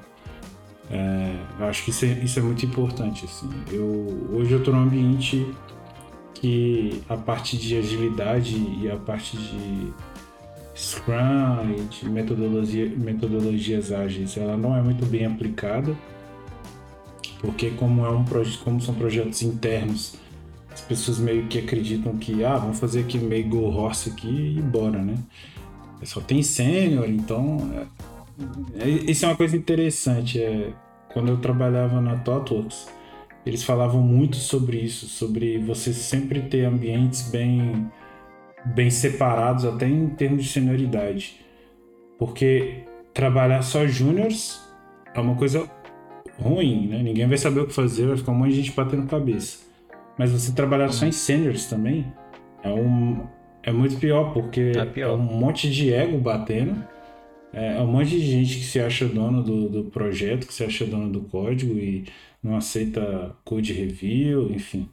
E, e, e, e, acha que tudo é feito na, na, na, mão, né? Ah, não, eu já sei como é que é, já sei como é que funciona, vou fazer aqui, pronto, acabou. E, e aí o que eu tenho feito muito ultimamente, porque eu não acredito nesse tipo de ambiente, eu tenho tocado a parte de agilidade, cara. É, não tem ninguém, não tem um Scrum Master, não tem nada. É, e, só, e eu tenho algum conhecimento de Scrum, porque eu já trabalhei nessa função. E o que eu tô fazendo é isso, eu tô lá, tô dando play nas, nas sprints, tô chamando atenção quando a, ninguém termina a sprint, um dia desse ficou a sprint, uma sprint durou três meses. e eu tô e eu tô lá, tô lá, ó. Aqui, ó, passamos um dia do final do sprint, bora fazer. Ah, não, não tem planning, vamos fazer a planning. E por quê? Porque para mim é assim que as coisas têm que funcionar, cara. Se a gente não tiver. Se a gente não souber para onde a gente quer ir, mano, vai ficar em qualquer lugar e achando que tá em outro lugar, entendeu? Então eu acho que é, é, muito isso daí. Mesmo que o ambiente não é favorável, mesmo que o ambiente tente te fazer fazer as coisas mal feitas, faça bem feito. Pode ser que ninguém vai notar, pode ser que você vai morrer e ninguém vai notar. Mas você seguiu os seus, as suas, aquilo que você acha que é o certo. E isso aí para mim é importantíssimo. E sobre a questão. Eu vou logo. É, e só, só para só pra finalizar sobre a questão que o Gerson colocou, sobre a questão do fiel seu machado, é, é muito. Tem muito essa parte também do, do que ele falou, né? Que é sobre a questão de você sempre tentar. Eu acho que até entra um pouco nisso, sabe? Tipo, fazer as coisas que ninguém tá vendo que você tá fazendo, entendeu? Que é basicamente pegar ali, fazer um fluxograma, tentar entender, tentar correr atrás do conhecimento daquilo que você trabalha do, do, do, mercado que você está inserido, às vezes não tem nada a ver com desenvolvimento, mas você está ali. E também afiar o machado é basicamente fazer, co é, fazer coisas, continuar estudando, né? Porque você está como desenvolvedor sênior, você não precisa continuar estudando. O mercado, o mercado é agressivo e o mercado ele não vai esperar você você ficar correndo atrás das coisas, não, cara. Você tem que correr atrás mesmo, porque um, dois meses que você fica sem correr atrás, seu machado fica enferrujado. Então, é, é isso. Os dois, dois centavos aí. Ou cêntimos aqui em Portugal. Eu vou logo dar aqui a minha última dica, Felipe, porque ela vai de encontro também com, com esses últimos assuntos. E eu coloquei aqui para é, não espere. É, coloquei o nome da dica. E o que, é que seria esse não espere? É, muitas vezes a gente tem um contexto onde. E eu acho que isso que depende também de empresa. Mas é, pode ter pessoas que, por exemplo, só, só fazem coisas que, que estão em tickets, sabe? Ah, eu só vou fazer. Eu só vou fazer o que está descrito exatamente no ticket. Proatividade. É, exatamente. E o que, que seria esse não esperar? É, muitas vezes é, você está num contexto onde a tarefa que chega para você ela não tá é, num escopo tão fechadinho, entendeu? E aí muitas vezes você como desenvolvedor é, vai ter que utilizar um pouco da sua, é, da sua percepção de produto para complementar a tarefa sem que, por exemplo, você tenha que pedir para a pessoa é, alterar o ticket ou criar outro ticket, porque isso vai tomar tempo, né? Então foi uma coisa que eu, eu percebi muito cedo, é que principalmente em empresas de medianas para menores, você como desenvolvedor é interessante que você complemente o produto, né? no, no, sentido de quando for desenvolver é, e quando chegar uma funcionalidade para você, você pegar essa funcionalidade e pensar, cara, essa funcionalidade ela está descrita dessa forma. É, mas o que que eu posso colocar aqui como complemento dessa funcionalidade? Então vamos pegar um exemplo bem, bem simples, é, mas que pode ilustrar bem essa situação. Você pegar, sei lá, um cadastro de usuário. Se, é, se chega para você é, uma, um, um ticket, um card, onde você tem que fazer um cadastro de usuário, é, e, só, e tem somente isso, é, você como desenvolvedor, dependendo do campo que você está cadastrando, você, por exemplo, se ele estiver cadastrando um e-mail, você como desenvolvedor tem que saber que você tem que fazer, por exemplo, uma validação de e-mail, uma validação que o campo é, tá ou não preenchido, entendeu? E, e, não fazer somente, ah, vou fazer um cadastro de usuário aqui, vou colocar aqui sem validação, o usuário está cadastrando, entendeu? É, eu, sei que é, eu sei que é um exemplo bem simples e bem esdrúxulo, mas, mas só que você pegar essas nuances do negócio é, é muito bom para quando você for fazer a sua entrega, é, o stakeholder chegar lá e ver, nossa, cara, é, eu não tinha, eu não tinha pensado nesse cenário aqui você já resolveu, entendeu? Então isso, isso entra num pouco do contexto do que chama de over delivery, né? Que é, que é você fazer uma entrega um pouco a mais do que esperam de você. E, e, isso com certeza é um negócio que conta muito ponto pro, pro seu crescimento profissional, entendeu? Porque as pessoas vão começar é, a lhe enxergar como uma parte muito importante do negócio e que se eles perderem você, é, muito provavelmente é, o nível do negócio, o nível do software pode descer. E aí você começa a ficar valioso para a empresa, entendeu? Enfim, 100%, 100%. Eu já falei isso algumas vezes, eu não acho nem que seja over delivery. Eu acho que é o que se espera mesmo. Porque pensa assim, imagina que você vai no mecânico porque o seu carro tá com defeito. Aí você chega lá, ô fulano, o carro tá com uma, uma zoada no eixo do pneu aí. Conserta aí. É, existe um mecânico que vai só consertar e te entregar o carro. E existe um mecânico que vai, não, pera aí, senhor, deixa eu ver aqui o que, que tá acontecendo. Ele analisa e fala, olha, na verdade não é no eixo não, viu? Na verdade é um pouquinho mais para cima, se você não consertar, você vai tomar um acidente aí e tal. Isso é que eu espero de um profissional. Eu não sei consertar carro, mas ele sabe. Então ele vai dar o parecer dele, né? Vai dizer o que, que ele acha que é importante ter naquilo ali. Eu sou um produtor, um produtor de software. Então quando me entrega um ticket, eu entendo que aquele ticket é só uma, uma blueprint, né? Só uma ideia do que vai ser. Eu, enquanto profissional, é meu dever apontar os problemas que aquilo ali possivelmente vai ter e apontar as sugestões. Olha, vamos fazer de outro jeito, porque senão não vai dar certo. E até hoje, isso só teve pontos positivos. Inclusive, eu sempre fiz isso, né, de ser proativo, não porque eu achava que era certo, mas porque eu realmente não consigo me segurar. Tá ligado? Eu sou muito, como é que se diz, intrometido, né? Então, sempre que o designer me entrega um, design, um, uma, um Figma, é, eu sempre, sempre que eu vejo alguma coisa, eu vou lá e falo: Ó, oh, cara, esse botão aqui, será que faz sentido aqui? Porque tá difícil clicar e tal. Inclusive, no começo eu até evitava fazer porque eu achava que eu estava sendo muito entrão, né? Mas não, já aconteceu várias vezes do designer chegar, olha Felipe, parabéns, viu? Essas suas sugestões aí, muito legal, sua proatividade. Sabe por quê? Porque isso demonstra respeito também. Se você é um designer, passa o designer pro dev, ele só desenvolve e passa para frente, você vai pensar o quê? Esse cara não tá nem aí. Ele só desenvolve e passa para frente. Agora, se ele realmente chega para você de volta com críticas, e veja bem, existem formas e formas de se criticar, né? É claro que eu ia com maior respeito, olha, seu trabalho está excelente, mas eu acho que essa parte podia melhorar ou aquela. O designer não só vai se sentir bem, né, de Porque ele vê que, que você realmente está reparando no trabalho dele, ele vai tomar mais cuidado ao te repassar trabalhos, ou seja, ele vai melhorar o trabalho dele e ele vai te pa passar a ver você como um ponto de consulta. Então, antes de ele finalizar, olha, Fulano, vem ver aqui se esse, se, se esse Figma aqui é implementável mesmo, se ele está fazendo sentido, se é tecnicamente possível e tal. E isso acontece comigo hoje o tempo inteiro. E, e, com certeza é consequência dessa proatividade, de você se colocar ali, é, fazer uma sugestão e criar esse ponto de comunicação né, com outras pessoas do time, em vez de só pegar e passar para frente. É, eu, é eu, eu, eu, eu, penso duas coisas aí, que é talvez você não vai poder entregar tudo que você percebeu. Digamos que você recebeu um ticket, você estava desenvolvendo um ticket, só que durante o desenvolvimento do ticket você percebeu que o escopo era um pouco maior. É, aí eu acho que entram duas questões. Uhum. Dá para encaixar na sua entrega, sua, sua entrega atual? Dá. A gente já tinha feito um planejamento para sobrar uma gordurinha aí. Então, beleza, bora. Não dá, aí entra uma questão da agilidade que é o que? Visibilidade. A gente cria a visibilidade daquilo que a gente descobriu e comunica aquilo para as pessoas que devem ser comunicadas e já de bobear já cria um ticket para aquilo entrar já na próxima entrega.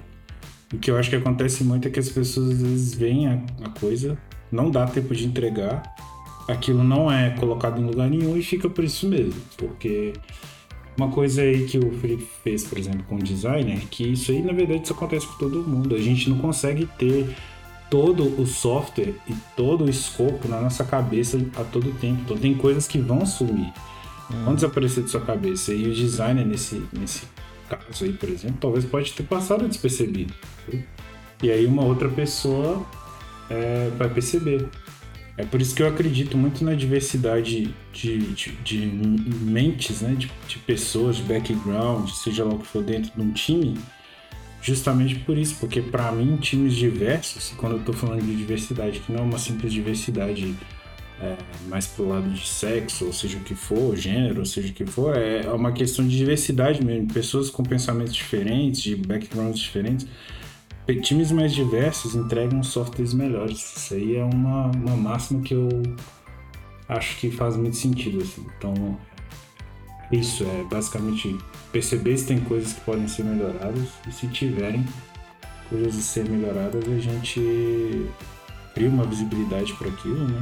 Ou entrega. Né? Mas o que eu acho que não dá para fazer é deixar passar, no sentido de, olha, você fez um planejamento assim, mas eu percebi que eu teria que aumentar um pouco mais. Cria essa visibilidade. Fala que você encontrou.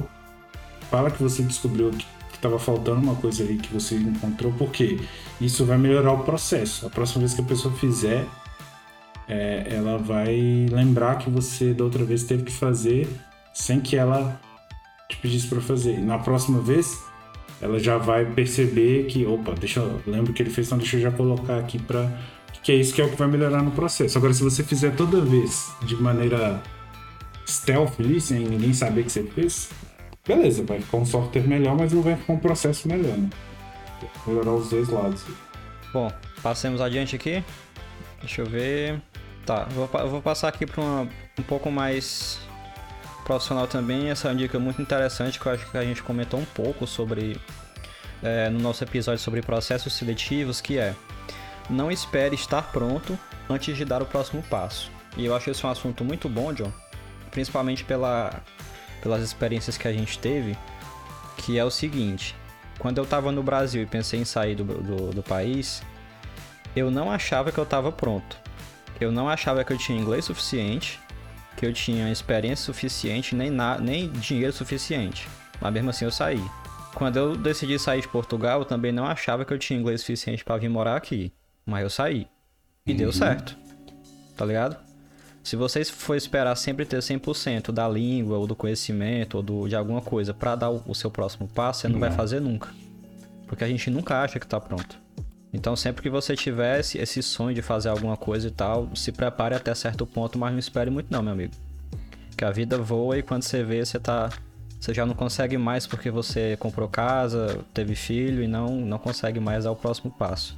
O que inclusive não é tão impedimento, né? Porque o nosso amigo aí, o, o Edu, foi para Portugal mesmo com filho, gato, cachorro, é. não tava nem aí. Ele realmente teve uma coragem que eu não sei se eu teria em algum momento. É, isso. Essa questão do próximo passo aí é. Tem várias, várias coisas que a gente pode colocar dentro disso, né? Primeiro, é uma frase que eu acho interessante. Esperar, às vezes, é caminhar. Esperar o melhor momento ali. O que eu quero dizer com isso? Vou botar uma. Eu gosto sempre de fazer isso em discussões, que é uma técnica que os gregos usavam, que era reduzir ao absurdo, né? Vamos reduzir essa conversa ao absurdo aqui. É... Você tá andando na rua. E você vai andando. E aí vem um carro e fala, cara, eu vou andar, vou pisar aqui, foda-se. E aí você pisa, só que o carro te atropela. Por quê? Você esperou a hora. Então, assim, eu, eu, eu tenho um pouco de. Eu entendo o, o lado e concordo sobre a gente não ficar com medo, sabe? É, quer dizer, medo é bom, né? É nem ficar com medo, é não ficar com medo paralisante. Esse que para mim é, um, é, é, uma coisa que eu acho que a gente nunca pode ter. O medo, para mim, é uma das melhores coisas que existem, porque é, te ajuda com o seu senso de preservação, né? É, mas a gente precisa ter esse medo. O que a gente não pode ter é o medo paralisante que te impeça de tomar alguma ação. Então, o que eu, o que eu só encaixaria aí, é, não, sei se, não sei se eu posso complementar, mas enfim, é, é só essa questão de não vai só porque você tá achando que tem que ir, sabe? Tipo, eu, eu sempre tomei decisões é, difíceis que muita gente me disse que não tomaria, que não teria moral de tomar, não teria. Mas eu nunca tomei uma decisão descabida ou, ou, ou impensada, sabe? Eu sempre tentei acumular ali um pouco de, de base para decisões que eu estava tomando. E aí uma hora eu chegava e falava, beleza, já tô aqui com todas as informações que eu queria e agora chegou a hora de eu tomar a decisão. Dá é, o que eu, eu, eu, consegui eu consegui recolher é, coisas suficientes para me dizer que, que é um passo possível, que é um passo legal para o meu momento de vida e tal, embora. Entendeu? Foi, por exemplo, eu fui mudar de, de emprego e era um emprego que eu, sinceramente, não tinha muitas garantias. É, e eu estava num lugar que eu tinha muitas garantias. Mas aí qual que foi a, qual que foi a informação que eu que eu busquei. Cara, com, com um salário que eu vou receber nessa empresa que com três meses eu consigo sobreviver um ano da outra. Então, bora. Se der qualquer coisa errada, eu tô com dinheiro suficiente para me manter até conseguir o próximo emprego. O que não dá é você muitas vezes tomar uma decisão que é só tem risco, sabe? Tipo, não tem nenhum tipo de Nada, nada, nenhum tipo de, de, de, porto seguro que você possa se colocar e falar, peraí, aqui eu consigo dar uma mitigada. Aí, aí eu acho complexo. Assim. Mas é, eu acho que as mesmas decisões mais arriscadas que a gente costuma tomar são decisões que, querendo ou não, até meio subconscientemente a gente consegue enxergar ali a possibilidade. Então, é mais ou menos por aí. Eu até, que, eu até queria é puxar um ponto, ponto, então, já que é, acho que eu não falei que as últimas rodadas. É, eu vou, vou entrar nessa daí, que é a questão dos problemas emocionais aí. Eu acho, acho que isso é muito interessante. A gente não falou muito sobre isso. Eu não sei, sinceramente, qual é a experiência de vocês dois em relação a isso. É, se vocês têm ou tiveram problemas emocionais que vocês tiveram que lidar. Mas para mim hoje é uma das, para mim a eu vou dizer que a coisa mais importante na vida do ser humano é estar com o emocional em dia. O que eu quero dizer a coisa mais importante? Mais uma vez reduzindo ao absurdo. Imagina uma pessoa que, enfim, sofreu um acidente e, e ela perdeu ali movimentos, perdeu a sua vida normal, mas ela tem um, um bom, uma boa saúde emocional ela vai conseguir, mesmo com todos os problemas que ela tem, é, né, seja de que ordem for, ela vai conseguir sair daquela situação. sabe? Agora, a pessoa que tem tudo, tem tudo, exatamente tudo, material, tem todas as capacidades físicas dela em dia. Se ela não tiver um bom lado emocional, ela não vai conseguir. É, então, isso é uma coisa, e aí vou entrando para nossa área, que aí eu acho que é tentar aqui trazer um pouco para nossa área. Acho que é uma parte que, graças a Deus, recentemente eu tenho visto muitas empresas e, e iniciativas dentro da nossa área que falam sobre saúde emocional. É, e eu acho que isso tem cada vez mais aumentar porque as pessoas elas têm que entender que o que elas fazem no dia a dia é um produto daquilo que elas são. Então, se você não for muito bem resolvido questões psicológicas, emocionais, não tiver uma saúde muito estável, você vai não conseguir entregar um produto de qualidade, porque você vai faltar foco, vai faltar, enfim, capacidades ali de, de decisão. Você vai muitas vezes atrapalhar o ambiente onde você trabalha, porque você vai descontar todas as suas frustrações, todos os seus, né, as, suas, as suas questões não, não resolvidas no outro. É, isso, isso é o que eu mais vejo no dia a dia, sabe? Pessoas que criam um clima tóxico porque não resolveram questões, sabe? É, então, acho que todos nós aqui talvez já tenhamos passado por empresas um, pouco mais tóxicas. E nada mais é do que isso. É um monte de gente que não resolveu questões pequenas, questões, mas questões importantes da vida, né? E levam aquilo para o ambiente de trabalho. Então, uma lição aí que eu, que eu daria para todo desenvolvedor é tenta, tenta notar, tenta perceber se você está com a, um lado emocional bem.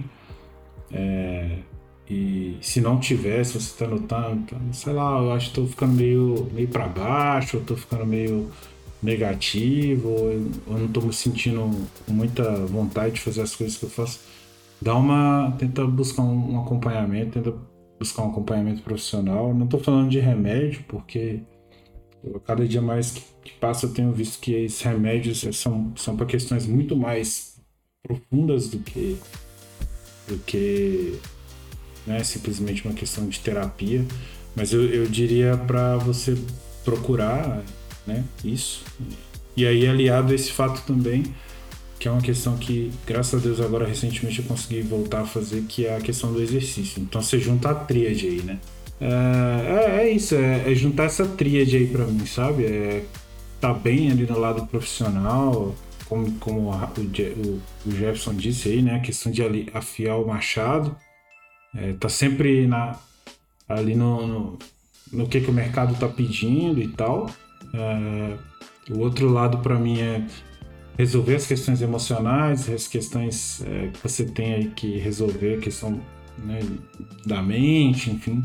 E a, e a questão física, que é se exercitar, que eu acho que é um lado que ainda o desenvolvedor é, perde muito, sabe? A gente, acho até pela natureza do nosso trabalho, de muitas vezes ficar sentado muito tempo do dia e tal, a gente acaba deixando isso um pouco de lado. Então eu diria para você se exercitar, sei lá, se você não tem uma vontade de ir para né, pra uma academia mesmo, enfim, pelo menos fazer uns exercícios de mobilidade é, no, seu, no seu escritório, se você trabalha em casa, enfim.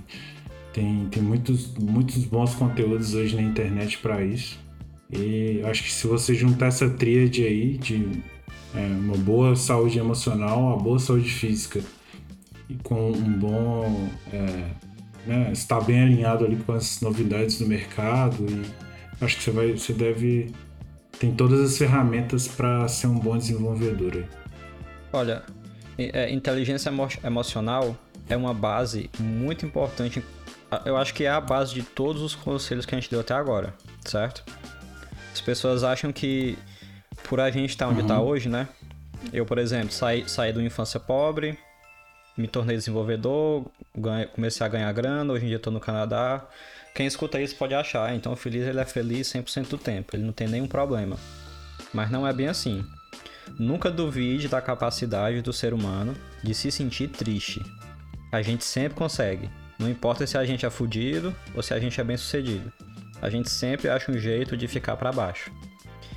E isso até queima um, dos pontos que eu ia falar, que é o seguinte: é, ser feliz é uma habilidade e não uma conquista.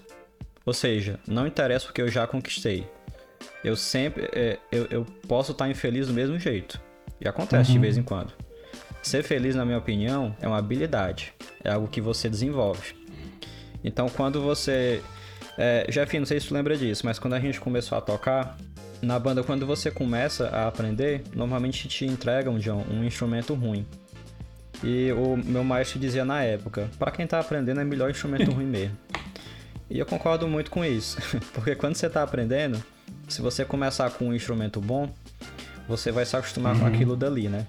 Mas se você, se você já começa com um instrumento bem ruim e você conseguir aprender, e você vai conseguir. Se você estudar, você vai. Mas na frente, quando você pegar um instrumento melhor, meu amigo, você vai voar. E, e, eu acho que ser feliz é mais ou menos isso. Se você é um cara fudido e mesmo assim consegue encontrar no meio dessa, desses problemas todos algum jeitinho para conseguir se sentir satisfeito, quando você tiver mais bem sucedido, com mais grana, com mais recursos, Sim. meu amigo, você vai voar, porque você vai, porque você vai ter essa habilidade, essa habilidade de ir no meio das coisas que está acontecendo, conseguir enxergar o que você é, tem de bom. É, eu acho e, que e a inteligência emocional é, é essencial nisso é, Não, é, é, é só para corroborar o que você está falando, para mim, que você falou, ser feliz é uma habilidade, né? Eu nunca tinha parado para colocar isso numa frase, mas para mim, assim, essa frase definiu muito bem, porque ser feliz nada mais é do que ser grato pelo que você tem, cara. Sabe? Se você é, for grato pelo que você tem, você vai ser feliz. Tá, você vai ter momentos de melancolia ali, beleza, vai, isso aí todo mundo tem. Às vezes o dia o sol tá um pouco. O tempo tá fechado, o dia tá fechado, o sol tá meio estranho, né? Isso já influencia. É, mas se você pensar do lado de todas as coisas que você tem, caramba, eu tenho um teto, sacou?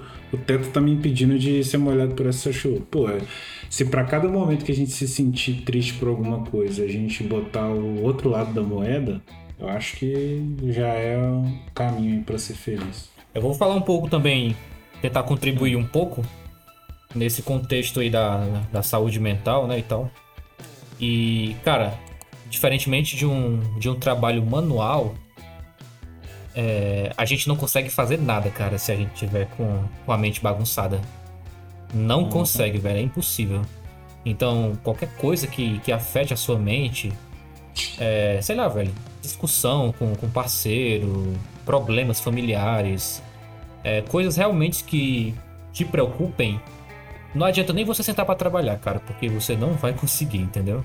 É muito melhor você parar ali, é, deitar um pouco, tentar relaxar, tentar esquecer.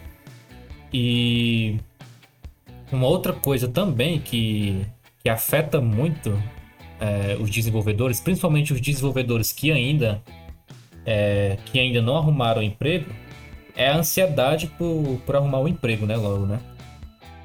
Porque é. o que acontece muito é que, querendo ou não, é, a gente tem uma pilha interessante de conteúdos para estudar. e a gente estuda esses conteúdos ali diariamente. Quando a gente não começa a, a, a ver o, o, resultado, né, uma vaga, alguma coisa assim, a gente começa a, a ficar pensando se realmente é um negócio que está valendo a pena, né? E a gente começa a ver outras pessoas que estão conseguindo vagas, né? E a gente começa a se comparar, né? Que é um negócio muito perigoso também dentro da nossa área, é esse negócio de você se comparar com o outro. Eu tive, eu pessoalmente, eu tive uma experiência de, de me comparar com outra pessoa já no meu primeiro emprego. E aí é, eu meio que senti que ela estava entregando mais que eu, sendo que era o meu literalmente o meu primeiro emprego, tinha muita coisa que eu que eu tinha que pegar de base ali ainda. E aí isso foi o que motivou eu é, a pela primeira vez ir para terapia. E aí eu fui. E aí depois eu fiquei sabendo que esse cara com o qual eu estava me comparando, ele já tinha tido experiências de trabalho em outras empresas, entendeu? Então não era justo a comparação que eu estava fazendo. E, e, isso, eu acredito que isso pega qualquer pessoa assim que tá na área, entendeu? É, é a famosa síndrome do impostor, né? Eu acho que muito programador tem isso, entendeu? É, cara, deixa eu dar um ponto de vista diferente aí sobre essa coisa emocional. Tem um, um livro, eu sou um péssimo leitor, eu não vou lembrar nem do nome do livro nem do autor. Mas, mas o que importa é a ideia, né? É, mas nesse livro ele dá um ponto de vista muito interessante sobre essa coisa da psicologia. Para que você consiga né, ter ali as suas colunas de sustentação quando você está passando por algum problema. É, ele fala que a sua mente, assim como a sua mão ou seu braço, é uma ferramenta, é, é uma coisa que faz parte do seu corpo. Então, quando você está fazendo algum serviço manual e o seu braço cansa, você ele começa a doer, né? Começa a ficar ali é, fadigado, sei lá como é que chama. E você tem que descansar um pouco. No momento em que você não quer usar o seu braço, você não usa. Ele é só uma ferramenta. A nossa mente, em teoria, ela deveria ser também só uma ferramenta. A gente acha que a nossa mente ela é parte de quem a gente é. A gente acha que a gente é a nossa mente, mas não, ela é só uma ferramenta. Então, quando você deita para dormir, por exemplo, você deveria ter a capacidade de desligar ela, de dizer assim, olha, pare de pensar besteira, que agora é hora de dormir. Mas a gente sabe que isso não é tão fácil. Então ele fala que o cara que é inteligente emocionalmente, ele desenvolve justamente essa habilidade, a habilidade de tratar a mente como uma ferramenta e conseguir acalmar ela quando for necessário. E aí ele fala que a verdadeira paz, a verdadeira, o verdadeiro sentimento de felicidade é justamente a ausência de emoções a gente associa felicidade com alegria, mas a alegria é só mais uma emoção, assim como a tristeza, a raiva e medo. Então, a pessoa que está em paz é a pessoa que está existindo. Ela não tem nenhuma emoção perpassando por ela ali. Ela está simplesmente lá existindo. No momento em que vem alguma emoção, como raiva, por exemplo, você tem que deixar essa emoção passar por você, fazer o trabalho dela e depois você volta para o estado natural do ser humano, que é a ausência de qualquer emoção. Eu uso um pouco disso hoje em dia, eu acho que funciona bem. E, e, eu acho que isso tem muito a ver com inteligência emocional. Esses sentimentos vão vir em algum momento, em algum momento você vai ficar triste, por exemplo. E é mais saudável você deixar que esse sentimento venha, faça o trabalho dele e depois vá embora. É só, resumindo, é só sentar e esperar que aquele sentimento ruim vá embora e você vai é, voltar ao seu estado natural de antes. Ah, Faz sentido? Pra mim isso? faz muito sentido e, inclusive, eu, eu vou mandar mais um link aí para vocês colocarem no show notes, que é um vídeo sobre o Jim Carrey falando sobre depressão. É, para quem hum. para quem tava dentro de uma bolha aí nos últimos 40 anos, sei lá, o Jim Carrey é um dos maiores atores de comédia que existem. Eu particularmente sempre gostei muito dos praticamente todos os filmes do Jim Carrey, para mim, não tem um filme ruim. Ele tem dois filmes que ele fez que não são tão pro lado de comédia, assim. Um é aquele. É, acho que é o Brilho Eterno de um Momento Sem, de um momento sem Lembranças, né? Uhum. E tem um, um, outro que é o Show de, de Truman, se eu não me engano. Eles são filmes uhum. um, pouco, um pouco mais, assim, mais reflexivos, né? E nesse vídeo que eu, que, eu, que eu enviei, ele fala um pouco sobre depressão, porque ele é um cara que sempre lutou com, com de, contra a depressão, e, e isso é um, uma coisa interessante, né? Que às vezes a gente tem a ideia de que pessoas que são meio palhaças, assim, brincalhonas, elas estão sempre alegres, que aí vem o que você falou aí, né? Que a gente achar que todo mundo. que a felicidade e a alegria são a mesma coisa, e não são. É, que louco isso, né, cara? Tem o. Rapidinho, tem o Robbie Williams também, que era humorista e teve depressão. Então, e aí até é até interessante a gente pensar nesse aspecto, porque para mim, por que que para mim a área de desenvolvimento é uma área um pouco diferente das outras? Ela é uma área que lida com, em, em teoria, é uma área das exatas.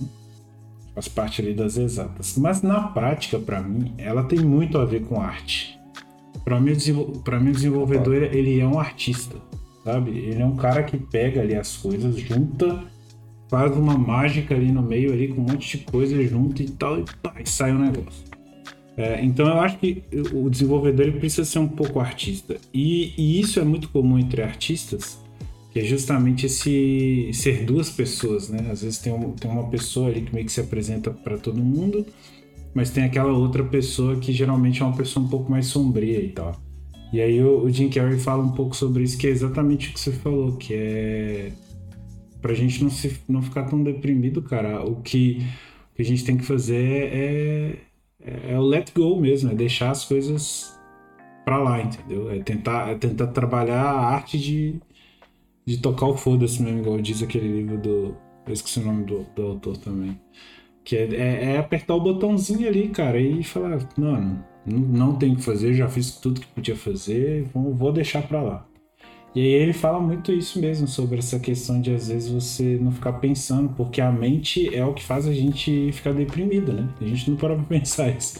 Mas é uma ferramenta que às vezes você usa ela de maneira errada e pensa demais, anseia demais por algo, uhum. vive no futuro, é, não consegue pensar ali no, no, presente, viver o presente.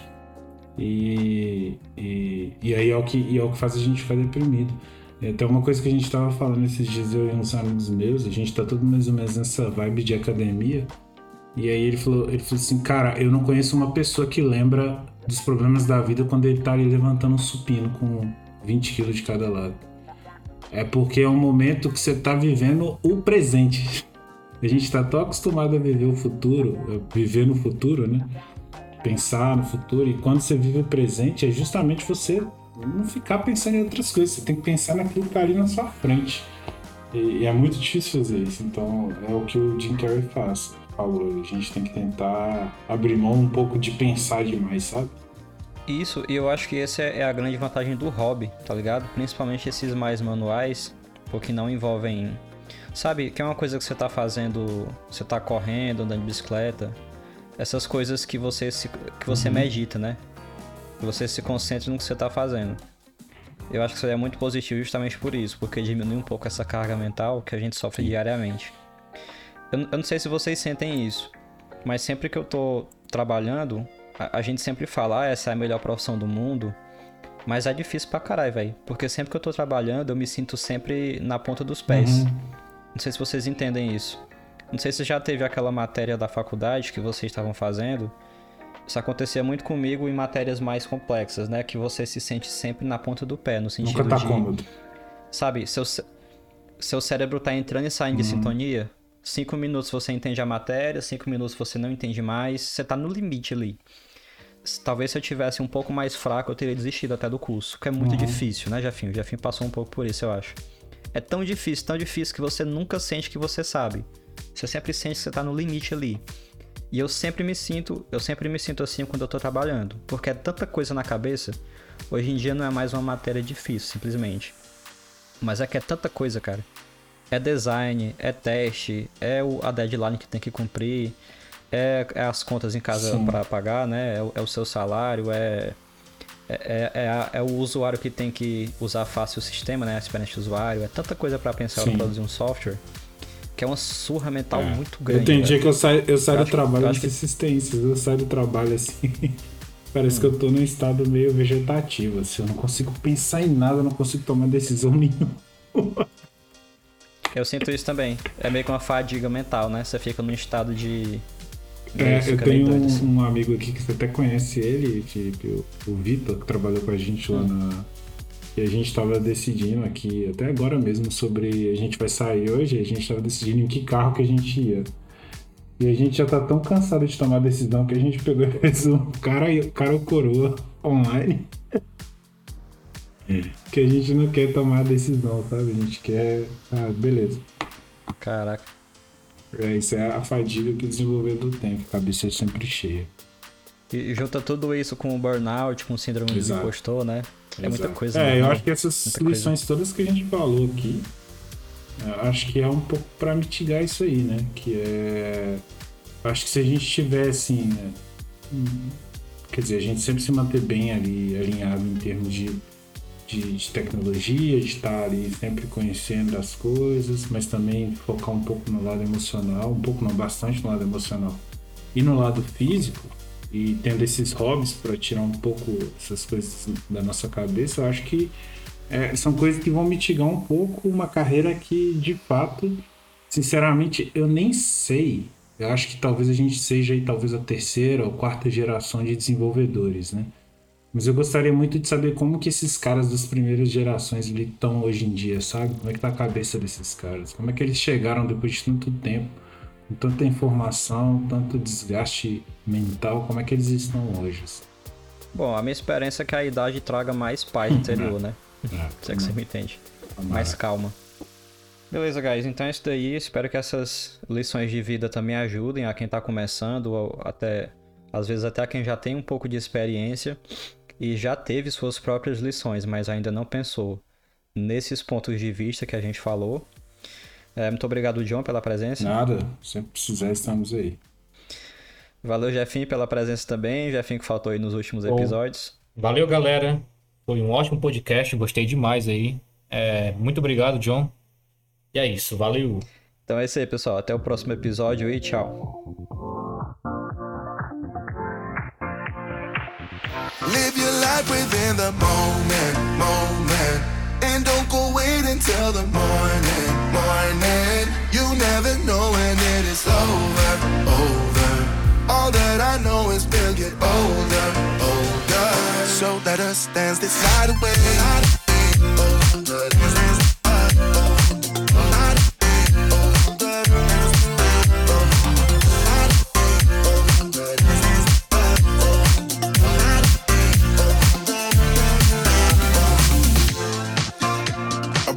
To the groove and the light that flickers.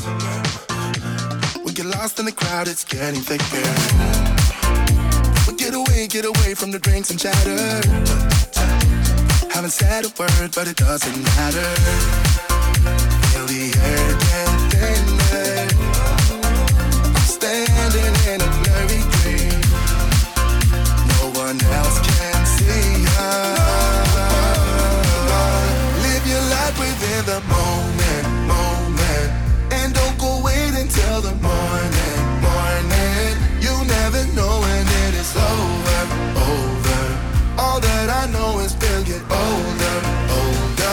So let us dance this night away. Oh,